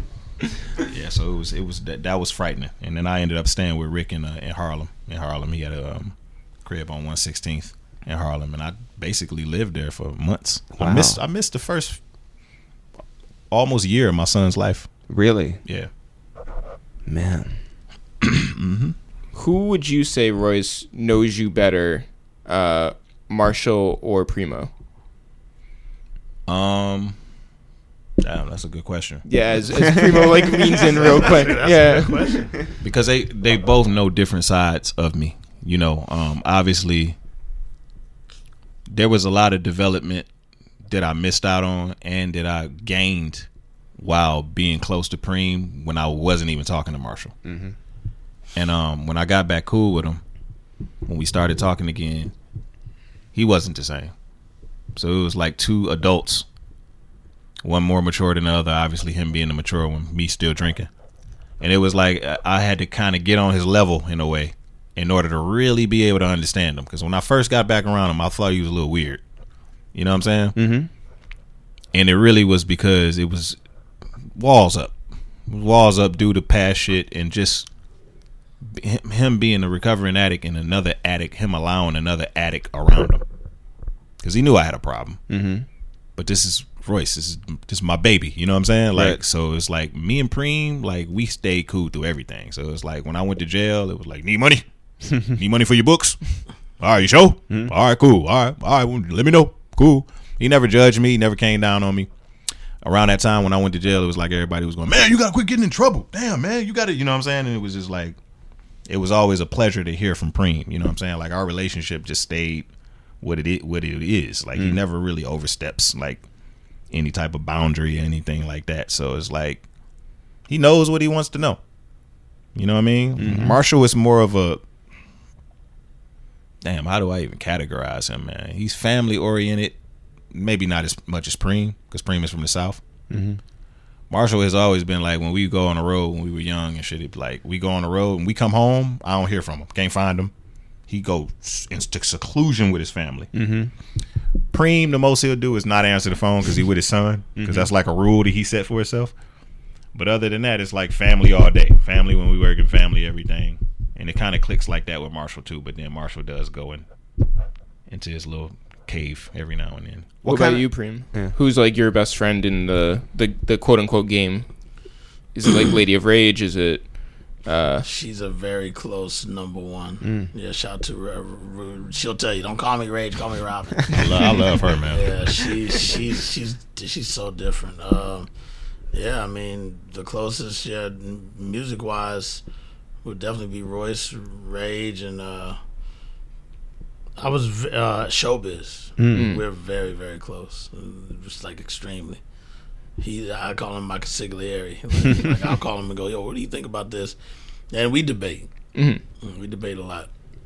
over like petty stuff or like Just everything. Is he in man. Aries? And, uh, No, I don't know what sign he is, but he's he's just very, he got you know when I met him, he was Rock Rakim, you know, so Showbiz was his stage name, but I but at the time he was in the street real heavy, but still into beats and digging, but in the but I'd go to his, the roughest neighborhoods where he's from. Him and Fat Joe all from St. Lord Finesse, Diamond D, they all from the same yep. block Yep. and he'd be in Benzes and Beamers and all these new cars. It's like, yo, how you afford all these? You're a teenager, and we pull up to crack spots, and and he'd leave his keys in the in a brand new Benz. I'm like, yo, you ain't gonna take your keys? Like, mm-hmm. so everybody know me around. Ain't nobody messing with my car, mm-hmm. and everybody's like, peace, Rakim, peace, Rakim. Hey, Rock, this is where Rakim the the rap already out. Yeah. Peace Rakim, peace Rakim, and, and and like saluting him like if he's he's a young guy, and I'm like, damn, like the whole neighborhood saluting. you. You know, it's like, wh- who are you? You know what I'm saying? but you know, we and I witnessed that, so we've been friends from way back then. I mean, you know, seeing him step to people like heads up, like. And not afraid to throw down and everything. Where and then he saw I wasn't. I was the same way because down south, you're you, we we're raised on fighting and throwing our hands up, so we're not. You know, I'm not afraid of anybody either. So we really built a bond. Mm-hmm. You know what I'm saying? Like, like uh, there's other friends that are in the music game that, that I'm tight with as well, like Panchy from the NYGs mm-hmm. and stuff like that. We're, we're extremely close. But Showbiz is a very known name with DITC. That they, mm-hmm. they had a they're an era. You Yeah. know, like like you know, I I remember when Big L was just stressing Lord Finesse to just to hear me, you know, and, and they were like, yo, you I want you to check out this guy Big L and you know, and then Big L taking Jay Z around. I was telling Royce, we were just having a conversation. Like Big L was was literally taking Jay Z everywhere he went before Jay Z blew up, and guys were like, "Yo, why you always got that dude Jay Z with you?" And, and Big L was like, "Yo, he's gonna be the next big thing." This is Big L telling us mm. crazy? he's going to be the next big thing. That's why I, I take him everywhere I go because he likes to rap on the mic. Take him Stretch and Bobbito. He's going to rap, you know, so. And, and he was right. I wish I had met Big L, man. Yo, One of the funniest guys in the world. do you know that Big L was the one who taped the Jay and DMX battle up on the Yeah, at the mm, pool yeah, that was his tape. yeah. Isn't that crazy? Mhm, yeah, I remember uh, he wanted his tape back. yeah, he, I remember when he dropped the tape and let Dame hold it. Yeah. and he never got the tape back. Yeah, he, he was like, "I want my tape back." I was around all of that. Crazy. I was around all of that. You know, I used to see Dame Dash walk his dogs because that's when I moved to the Bronx. Mm-hmm. That's how I met Panchi and the other members of Group Home. 'cause They lived in the Bronx on 183rd. Mm-hmm. Was going out with this chick from up there, so she let us sublet her apartment because she was moving to California for a year. So she would like sublease my apartment, and that's how I met Smiley and you know all of them. And and uh, that's how the, our Bronx connection came. I knew Chubby Chub and, and uh, Ski and uh, uh, Tone Hooker who came up with the Rockefeller. Rockefeller, Yeah. yeah. And all of them in original original flavors. So Jay Z used to be up that way, so down University, and I used to always be down the hill. You know, just, just hanging out the aqueduct at the basketball courts. Oh you my know, God. my, my dancer and gangster could play, can play ball real good. Yeah. Guru could play basketball real good too. So just all those memories, seeing Jay Z and all that around them, and Dame walking his dogs. that's how we all connected, you know. So the and next thing you know, and Clark Kent. So Mm-hmm. next thing you know, Clark's like, "Yo, got this new Jay Z record." I already knew Jay for being with Jaz-O. Yep. Man, he's played me in my lifetime, and I, and, and I was on. I was doing radio at the time with WBLS. I had a mix show, and they were like, "Yo." You think you could play it next week? I was like, yo, when we come out of commercial, I'm playing this now. I threw it on just to get a little listen. I was like, nah, I'm playing this out of commercial. And then from there, Jay just started becoming this, just bit by bit, just got bigger and bigger and bigger. He never declined. Yeah. He's figuring things out, boy. Yeah. I mean, he was making those adjustments. Oh yeah, yeah, yeah, Shit. yeah. No, he he- he knew exactly what he wanted to do. Well, speaking of funny uh, rappers and funny people, you did a date with uh, Dave Chappelle. How did you meet Chappelle in the first place? I met Dave through Mos Def and Talib Kweli because they had been hanging with him for a long time. You know, they they were just buddies. You know, so um, then I got a call that Dave wanted me to open up for him for his uh his, that Radio City. The- uh, not, not the one he did this year, but uh, you know, obviously Yeah. like, maybe five years ago. And he, he said, "Yo, I love your beats. I love this. I love that." And I remember even when he was watching the show after I got off stage, I just tapped him on the shoulder to say what's up, and he goes, "Oh, oh numbers, numbers, numbers." I'm like, "Damn, I got Dave Chappelle's number because he had already blown up with the Dave with the Chappelle show." And, Yeah. And uh, I just seen him recently at the show that he just did he, on his birthday, the the final show. And uh, what he did like 13, he did like 11, 12. Yeah. Yeah, So, a lot. Yeah. It was the final night, and uh, I was with my former manager. I was like, man, let- let's go out tonight. And then uh, with me and him are chilling. And uh, we're in the backstage area, and he walks in with uh, maybe look like a security guy that runs with him, and uh, everybody's like, "There goes Dave, there goes Dave," and, and they're following him around because it's his birthday. So you see everybody whispering, and I see the his the, the security guy make eye contact with me and kind of do a double take, and we're standing by a whole tr- uh, table full of food. And I'm like, damn, I'm really hungry. I said, I said, I'm gonna grab something, and right when I'm about to grab it, get my uh, Gary goes, "Don't turn. I think Dave's coming over to you." I said, "Word." He said, "Don't turn around. Don't turn around." and right when I'm about to turn, I could. I could see out of peripheral he's coming my way, and he goes, "Yo!" it's my first time seeing him since maybe five years. And Wow. He was like, "Yo, what's up?" He said, "I didn't know you was here," but because uh, his the his manager for uh, Corey Mm-hmm. used to handle uh, Kweli uh, hooked us up with tickets, and plus you got to put your phone in the lock Yeah, pouch. yeah. And they were like, "Yo, you can keep your phone out." And I Wow. was like, "Picture time," but I didn't even ask for a picture. I, I wanted to, but I was like, "Nah, I'm gonna just chill." I remember we sat right next to Liev Schreiber, who. Wow. who I'm a big Ray Donovan fan, and want to say something to him too. But I'm one of those guys that won't say anything, even though I want to. I'm like, nah, I don't say nothing. Really? I'm kind of like that Yeah, too. Really? I mm-hmm. want to, and or if it's just the right time, Yeah. I'll, mm-hmm. I'll do it. So you guys have like a lot of numbers in your phones that you just won't text? Oh yeah.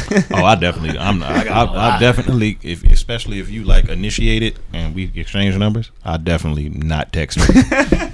I remember But I'll be wishing like, damn man, I wish we was cool. Er. and I have stuff in, under different names where Yeah, a lot of in you you, wouldn't even know. Yeah, in case you lose the phone. Yeah, I remember, yeah. I remember Dr. Dre called me because I, I needed to ask him for for a minor favor, and um, he didn't call me back. He he didn't answer the phone the first attempt, Mm-hmm. and I did a second attempt the day after. Still no pickup.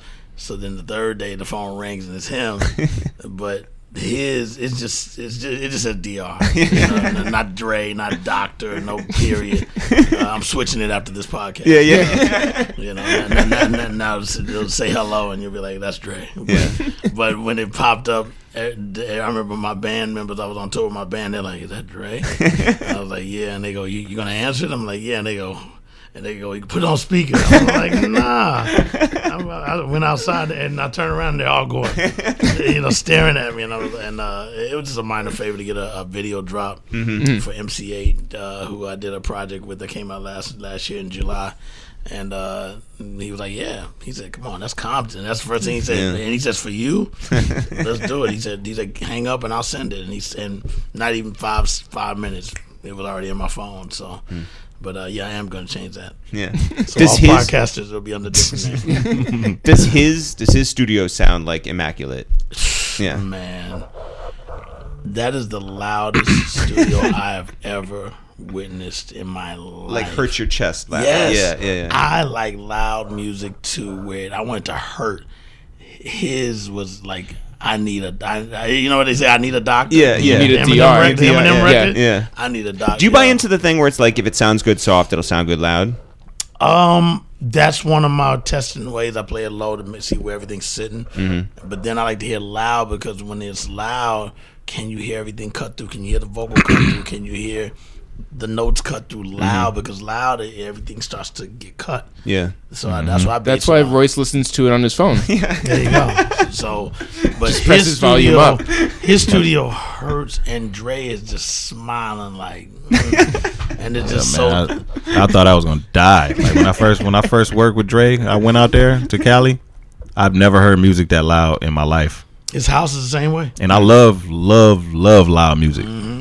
But it was just like the SSL board. The knob was turned all the way. He couldn't go any further. He just went. Mm-hmm. He just turned it and just left it right there, and just let the whole song play. He didn't turn it down to talk or nothing. The whole songs were Mm-hmm. just playing at that level. Yeah. Is he screaming over them to? No, no. no, no. He just listening. He just listening. He just And he'll listening. give you that look. and, and oh, he'll go. Does a thumbs up. I remember one time he did, done, didn't want to do a thumbs up. I'm like, you have a cup in your hand. He goes, okay. Uh, I'll put it down. We'll do two thumbs up. We the two thumbs up. We just laughed. And, and I went to his house to work on a, a couple of songs, and same thing. Just his house is just as loud. Does your music sound better in his studio? Actually, I just went there when we were shooting the Era video. We went the night with Dave East. Uh, we flew in late, and uh, he wanted me to come by to just hear some music, and I went over there. And uh, one of my artists, Tori Wolf, had just done something for Amazon, and I hadn't heard it really uh, besides just in my own lab. Cause he, she was with me. He said he was like, you know, what, what do you sound like? You know, what, what kind of style are you doing? She, you know, we said, well, we just did a song for Amazon. He's like, was it soul or what is it? You know, we said that's kind of alternative. It's not pop. I said it's kind of hard to describe. He said, well, let me hear it. and, and it was a song we just finished. So when he cranked it, we were like, we said, yeah, it's right. We were like, it's right. It just sounded so good in there because you know, I'm used to my testing grounds. I'm used to my car. I'm used to my room. I'm already sonically, you know, tuned to, to where I test everything. So to hear it in his studio and it, it was just hitting everywhere. Hmm. And then I moved around. Dre like sit at the front of the board. I moved to the back. I just I moved all just all over, the, and it was just sounding so good. I was mm. like, okay, it's a good mix. Mm. Royce, who do you play your stuff for? Damn, that's a good question. It's only good questions. While, on this while, while you're mean- doing that, I'm changing my my grade. You mean like to, to, to get to get approval? Yeah, yeah. Marshall is probably the only other artist that I can run stuff by because I'm I'm I'm in Detroit. I s- pretty much spent the whole 2017 in Detroit recording, mm. Getting the projects together. That's the first time I ever did that because it's the first time I ever had my own studio. Mm-hmm. So um, when you were putting together your studio, like what what was important to you? well, it was the speakers for me because I like I need loud, loud. I need loud. So um, my room isn't even tuned right, and I didn't know that until Preem came. he walked in, we was listening. He was just like, "Not tuned right there. it's not tuned right there. You need to put the speakers here. You need to do something." It was just like, "Hey, the shit sound fine to me, Preem. It's loud." But uh, yeah. So I, I I'll go over to Em Studio and just you know I wait till I got like a pretty good batch because since I had my lab, I haven't been over there that much. So when I do get over there and we like getting caught up with musically, we getting caught up because I heard Revival um the, the day before it came out. I hadn't heard nothing before that. Yeah. You know what I'm saying? So I knew he had the Beyonce record. I knew because Porter, you know, Porter, Yep. Porter has the B room in my studio. So he always coming over telling me stuff about the album, but I never heard anything. So you know what I'm saying? So it took a whole day for me to play him um, my whole album, and then for him to play me his whole album. And I still didn't get a chance to play PRhyme for him. I was supposed to play it, and he had to leave. I still didn't get a chance to play it for him. But it's like, yeah, that's pretty much who I bounce music off of. Who has more unreleased Slaughterhouse tracks, you or Officially Ice? Probably, probably officially, Ice, because he's crazy. It was at a point in time where it was like I was like the gatekeeper of all slaughterhouse music because. So you leaked it. Nah, nah, nah. I don't have a leaking bone in my body, bro. But it's you know like it was like I was like the um, not the overseer, but I was the guy who kind of like brought the records home after we were done getting all the vocals on them, mm-hmm. kind of like bringing everything together. And then once we started like doing like a lot of solo stuff, and we started kind of like just moving on doing other shit, mm-hmm. I quit even listening. Like I quit even listening. Just just Blaze will probably have the majority of where the album that we were working on before where it is right now. Yeah. And whatever Joe got a hold of, which we always tried to keep him from getting music, whatever he got a hold of, Ice probably has. we were in Akron, Ohio, uh, two weeks ago. We Yep. spoke on a panel, and it was our first time in Akron. We've been to Cleveland before. Mm-hmm. Akron, Ohio.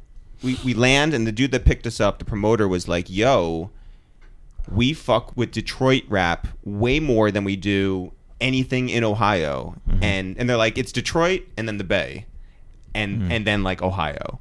But we didn't realize like how big Detroit was, you know, over the state line. Like, had no idea. Well, that's largely due to the internet, because before it was like just an underground kind of our own little world type of thing. Once the internet like really took off and became like popular, I guess, and everybody was able to see that we do have what we would consider our own sound, mm-hmm. because our biggest artists, I mean, all the way up until like Big Sean, Danny Brown, it was like Obie, D12, myself, Marshall. That's not really what they would we would consider the Detroit sound.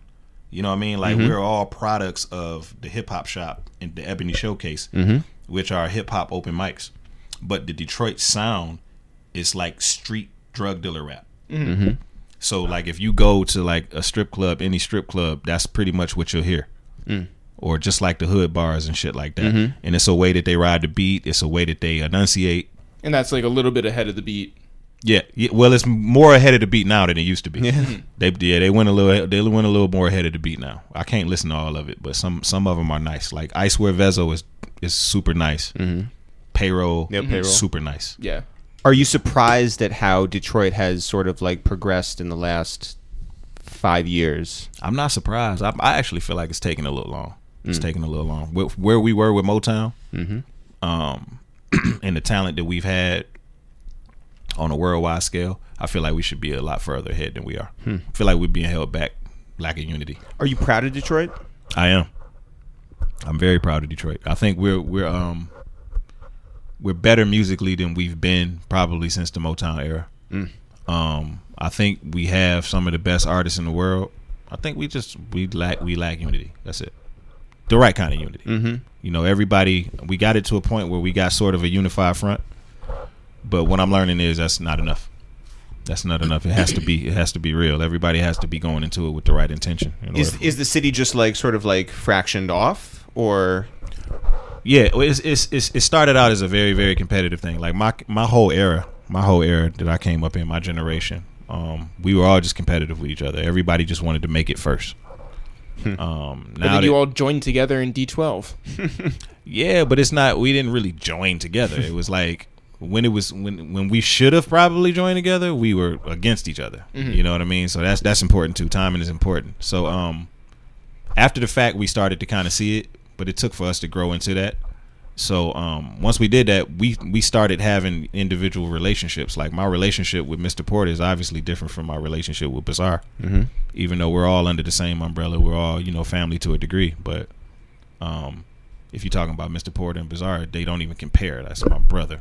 Porter is my brother. Bizarre, we just cool. You know what I mean? So um, now the newer generation, um, a lot of the mistakes that we made, which we made very public, like we did the beef DVD, we did all of these stupid things. So it's like you guys are looking at this, you're seeing it, you're seeing it, you're seeing where taking the violent approach gets you in this business.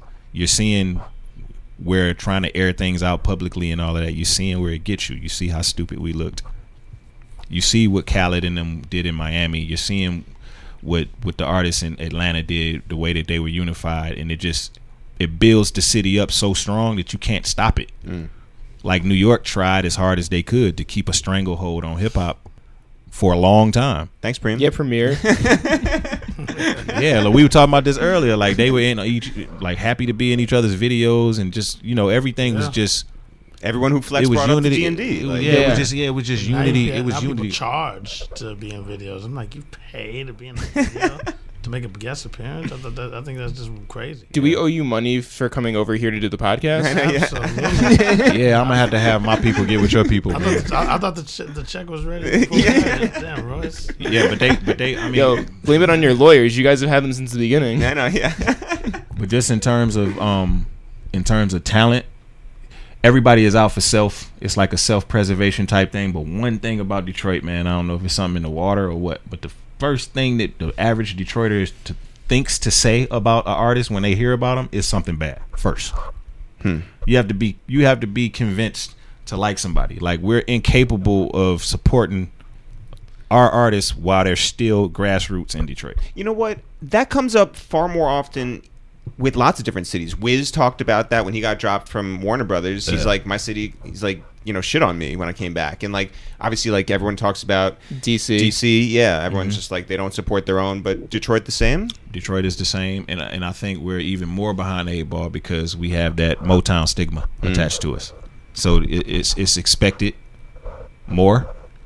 Um, they expect great things from Detroit, but then the industry as a whole, they don't really respect Detroit. Like it's it's a money grab city. That's where like the no fly zone and all of that type of shit came from. All of these concepts, it came from from that. And it's a, it was an opportunity for us to unite too. Like if it was, you know, everybody on the political side, like um, um, the people that were running for office, like the people that work in the mayor's office and all of that shit, like everybody that actively wore like the Detroit versus everybody hoodies and shit like that. Like if if everybody was willing to take it further than just words on a on a sweatshirt, we'd be in a better place.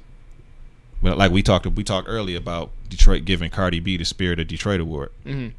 It was very difficult for me to verbalize how I felt about that without it coming across like I'm saying something negative about Cardi B, her, her the individual. Right. Has nothing to do with her. Could have been anybody. Right. If they're not from Detroit, why would you even think to give them a Spirit of Detroit award? There's mm-hmm. nothing somebody from outside of the city can do that, that should make you feel like that they deserve it. Let their city give them their mm-hmm. own awards. Mm-hmm. Let's give our artists our own awards. Let's help work together to build our own artists up. Let's build our city up. Let's start doing more work together. Let's all be more active in the community. You know, like if I tried to call, it would take somebody in my position, Trick Trick's position, Marshall's position, Sean's position, to try to rally everybody together to do something for the for the community. But it'll always be some bitter artist on the side hmm. not showing up because of some type of feelings or some type of. We put the Detroit versus Everybody song together, and then a whole group of artists did a whole nother version of it because they felt like they should have been on the original version. It's Right. just always about what's what about me? What about me? It's never just nobody ever wants to say let's put the city first. Let's put hmm. our feelings aside because me and Danny Brown we didn't like each other when we did that song, mm-hmm. but we were willing to put our feelings aside to to make a, a stand for the city. To make a statement that would make the city look better, we were we were willing to sacrifice the way that we felt personally because we knew it wasn't it's not. It's nothing really. It's nothing really real. Like nobody's really has a problem with anybody for anything real. Mm-hmm. It's all ego and and, and competitive nature. So How does that differ? I mean, do you have a relationship really with with Houston, or are you like strictly like a, a New York guy now? Yeah, I have, I have both. Because I still go home a lot, and Mm-hmm. I still hang with the people from day one that I came up with. So I'm from a town outside. Of, I mean, I was born in Fifth Ward and, Mm-hmm. and raised there as a child, but then I moved to Prairie View, which is about 45 minutes outside of Houston, and it's a small black na- neighborhood, but it's very, very, very just contained. You know, the, the biggest thing going for us is our college, which is part of the Texas A&M system, which Yep. is the Aggies, and they, they they're our funding. So because of that, we're considered like the black version of the Aggies, but just on a way lower scale.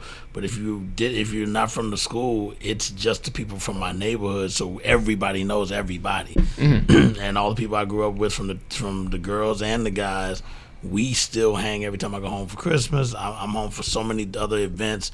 You know, everybody hit me up. You coming home for homecoming? It's not like, oh, well, you're not claiming that anymore. I, it, I'm still welcome, and I, I have that that type of love. So I love that. When you were living up here, um, let's say like the mid to late '90s, what did UGK mean to you? we were just fans based off of the you know we, we you know we were all into the drug hustling culture back then so they spoke to us like the way a reasonable doubt would because we could all relate to just that type of street mentality and that type of type of atmosphere being that we've been surrounded by that anyway in our upbringing even though I had a mother and a father in my whole life in, in my household we still were you know into getting into into the, the dirty stuff in the street Right. you know, stealing cars and and, and you know selling speed and all this crazy stuff I used to hmm. do. And you know, it, at that time it wasn't really called crack yet because I graduated high school in '84. So Right.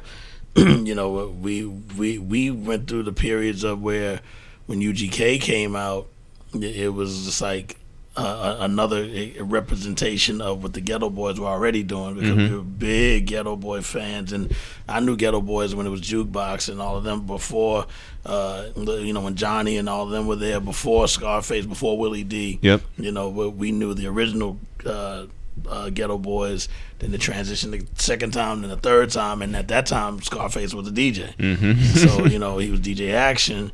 So then he started calling himself Scarface in the raps, and we were just like, yo, but you know, and we call him Brad back then. So Right. you know, knowing him as Brad, uh, and then we had a club, a hip hop club that the DJ that taught me how to scratch. His name is RP. His name is Randy Pettis. But you know, y'all remember RC Cola, the Yeah, yeah. the Yeah. drink. His, his since his name is Randy Pettis, he was RP Cola. so so that's who taught me how to how to scratch because he went to school with me in college.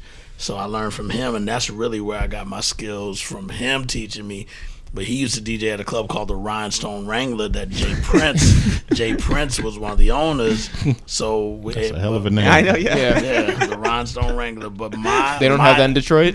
Nah. It'd be like a male strip club. Yeah, so regular. But my but my MC that I was with in college, whose name was Top T O P, uh, Top used to beatbox for Willie D. So that's how we all got affiliated. Whoa. You know, this is when when the Ghetto Boys were just starting to bubble. They hadn't gotten multi platinum level yet, and uh, so I have so many different channels. Way before CDs were even out, you know what I'm saying. So RP used to DJ at the at that club, let me in with him, and I that's how I got uh, put up on all these promo records. You know, make the music with your mouth, biz, and uh, Mr. Big stuff from Heavy D and the boys. And I was like, yo, where you getting all these records? I said, man, New York. All these are from New York. It was just New York everything until NWA started coming out with records. Yeah. You know, again, UGK still hadn't even dropped yet Right. during the, the we're talking about you know early '80s into the late '80s. You Yeah. know, so when when UGK dropped, we were just like, yo, these guys are a whole nother just. On that independent and Got a pocket and- full of stones. Yeah. what what soundtrack We was that on? That was the first time I heard him. Was it Minister, Menace II Society? Society. Mm-hmm. And, and so, uh, but yeah, UGK became the new heroes after the Ghetto Boys to represent Texas. You know, and uh, shout out to Bun and recipes to Pimp C. We, Yeah, for sure. You know, good good friends of ours. I was good friends with uh, not was I, I am good friends with Pimp C as well. So.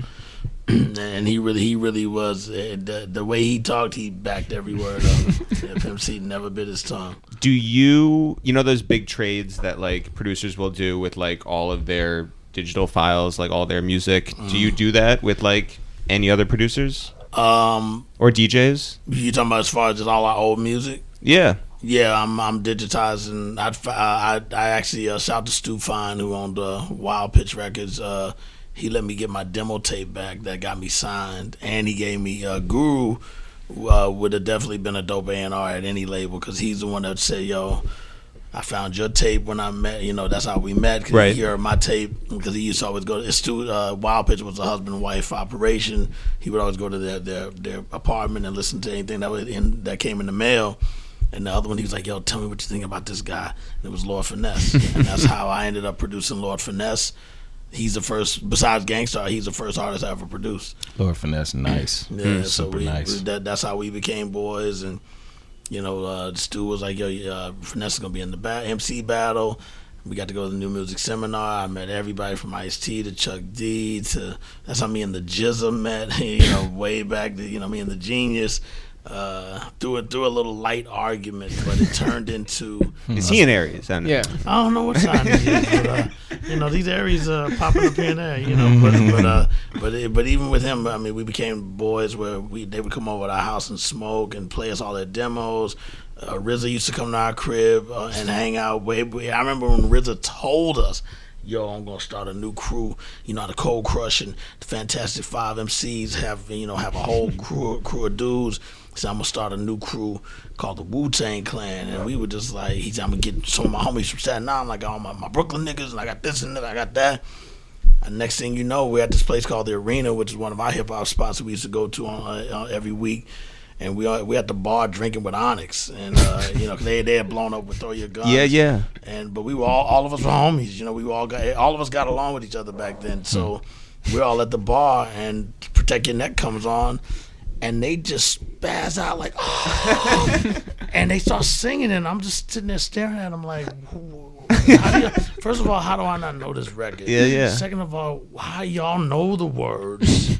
And y'all, and they're just like, I smoke on the mic like smoking Joe Frazier at the hell, Ra-" and and we're just like, what is that? He goes, that's Wu Tang Clan. I hate that. I hate. I hate when I don't know. Yeah, and I'm like, Wu Tang Clan, that sounds familiar. And he goes, that's Rakeem in them, and I, you know, because he was Rakeem Yeah. back then. And uh, and I was like, yo, he said he was gonna put together a group called the Wu Tang Clan because all of them was into the whole karate flicks and everything. J. Rue the Damager, all of them are of that same type of uh, of era. J. Rue the Damager, Master Killer. They, but they're all from the same hood. Right. Uh, uh, Jizz is from the same hood. You know, uh, different different buildings, but that just all East New York, Brooklyn guys. Yeah. And then uh, I was like, that's the one that that Rakeem said, you know. And then all of a sudden he was the RZA, you know. So Can't even imagine the Wu Tang hanging with Onyx, bro. Every time I see Sticky Fingers, he want to box. he want to play boxing. He heavy handed as shit. yeah, he'll squeeze your hand. It's with like, it. bro, yeah. you hitting to the body. Like, Come on, man. But that's how all of that. I totally remember that happening. And the next day, I went and bought that record. You know, it was on. It was already at the record store Oh, on the God. wall. And then we saw the video on Video Music Box Mhm. because you know at that time, if you were underground like that, you're not getting on regular, uh, you know, uh, MTV and all that yet. Yeah. Video Music Box gonna play your video. Hmm. from there, I was like, oh, they go to Genius, and then I, I knew Old Dirty Bastard from '88 From Brooklyn. when, uh, yeah, because he was Ason Unique. Mm-hmm. Yeah, so I got a picture I just found. Um, one of my homies just sent me. He's like, "Yo, look at you and Old Dirty." And Old Dirty had the stair step flat top, you know, like like the way Scoob and Scrap. Oh, my and all God. them used to have it. He had the little stairs, the flat top. I got the picture. I'm gonna post it one of these Please. days. And- Do it on and- Thursday. Yeah. Yeah. but that- yeah, I got a picture of all of us together. So we already knew Old Dirty, but we didn't know he was Old Dirty Bastard until we saw the video. Because, like I said, he was Ason. Yeah. Unique. That's why when you hear Brooklyn Zoo, I'm the one man army Ason because that's what we knew him as. Yeah. So, You got the best stories, bro. Yeah, what's a story that he's told that you've just been I don't know. like, like what? yeah, Man, he told What- what- what- I asked Royce, uh, what what's a story that you've told that Royce has just been like, what the fuck? oh, So many, bro. so many. So many. I thought you were asking me about Old Dirty. Uh, I mean, we can go down that road too. He got a story for everything. No, He got a story for everything. remember when the box was out? The, the where you call in? Yeah, yeah, yeah. yeah. videos. Big Daddy Kane and Old Dirty came out to my my apartment, which was a big deal. Like, damn, Kane is in my house. Yeah. Kane. And uh, I remember Malachi, the Nutcracker, was with me. He used to live with me at the time. Malachi the Nutcracker. Yeah, I was always like a mentor to him because he was wild. that's a name. Yeah, from Group home, right? Group Oh, home. yeah, yeah, yeah. But that dude, for one, he could fight very well. He wanted to be a boxer. Mm-hmm. That was his dream to be. He didn't want to rap. You know that that that's from a long line of criminal stuff that the judge was just shot to Judge Bamberger. She was just like, you Now know, that's a That's a great too. name, Yeah. yeah, yeah. remember the name. Jesus. she was like, yo, you know, drink the same. I'm from the crack era. You know, we, we were doing crack, so you know, so you know, shout out to all the crack users. You know, I kicked my habit, but, uh, but you know, like it was like uh, uh, she was like, you know, I don't want him to box because that's a violent sport, and I'm like, but but uh, she's like, you know, make him do. You're in music, make him do music, and that, that's how it actually happened. But but uh, uh, Buddy McGirt uh, uh, team was training uh, Malachi, but he's at my house, and this is when Kane was hanging with Madonna, and he has Heather Hunter. You know, we went to porn and all that stuff, and Heather Hunter was like the starlet at that time for Yeah. a black for a black porn. Yeah. You know, for a Yeah. black for a black woman. You know, because all the black porns were just horrible and looking and looked like you, you shot it in, in a corner, corner store with, with no lighting. You know, and all the white porns look nice and clean and polished, and and, and you, you can see all all the, the things taking place, but uh, I remember he's like, man, that that new video with Heather Hunter and Kane. I want to ask him, did he fuck her in, in it? So uh, I remember uh, he asked Kane, yo, did you fuck her in there? He goes, I didn't fuck her uh, in, in the in the video, and. uh uh, old, old dirty bastard goes. I know if it was me, I would have came already. and you know, so the, It- it- I thought he was gonna bust into a whole rhyme or something, you know, because instead of I would have came already, I would have came already, and I just never forget him doing that. Just laugh my ass off. Yeah, so Royce, did you do um Stretch and Bob show? Yes, I did. I did. Um, I rhymed on there with Marshall. Mm. Um, Wait, His- spit it right now. Spit it right now.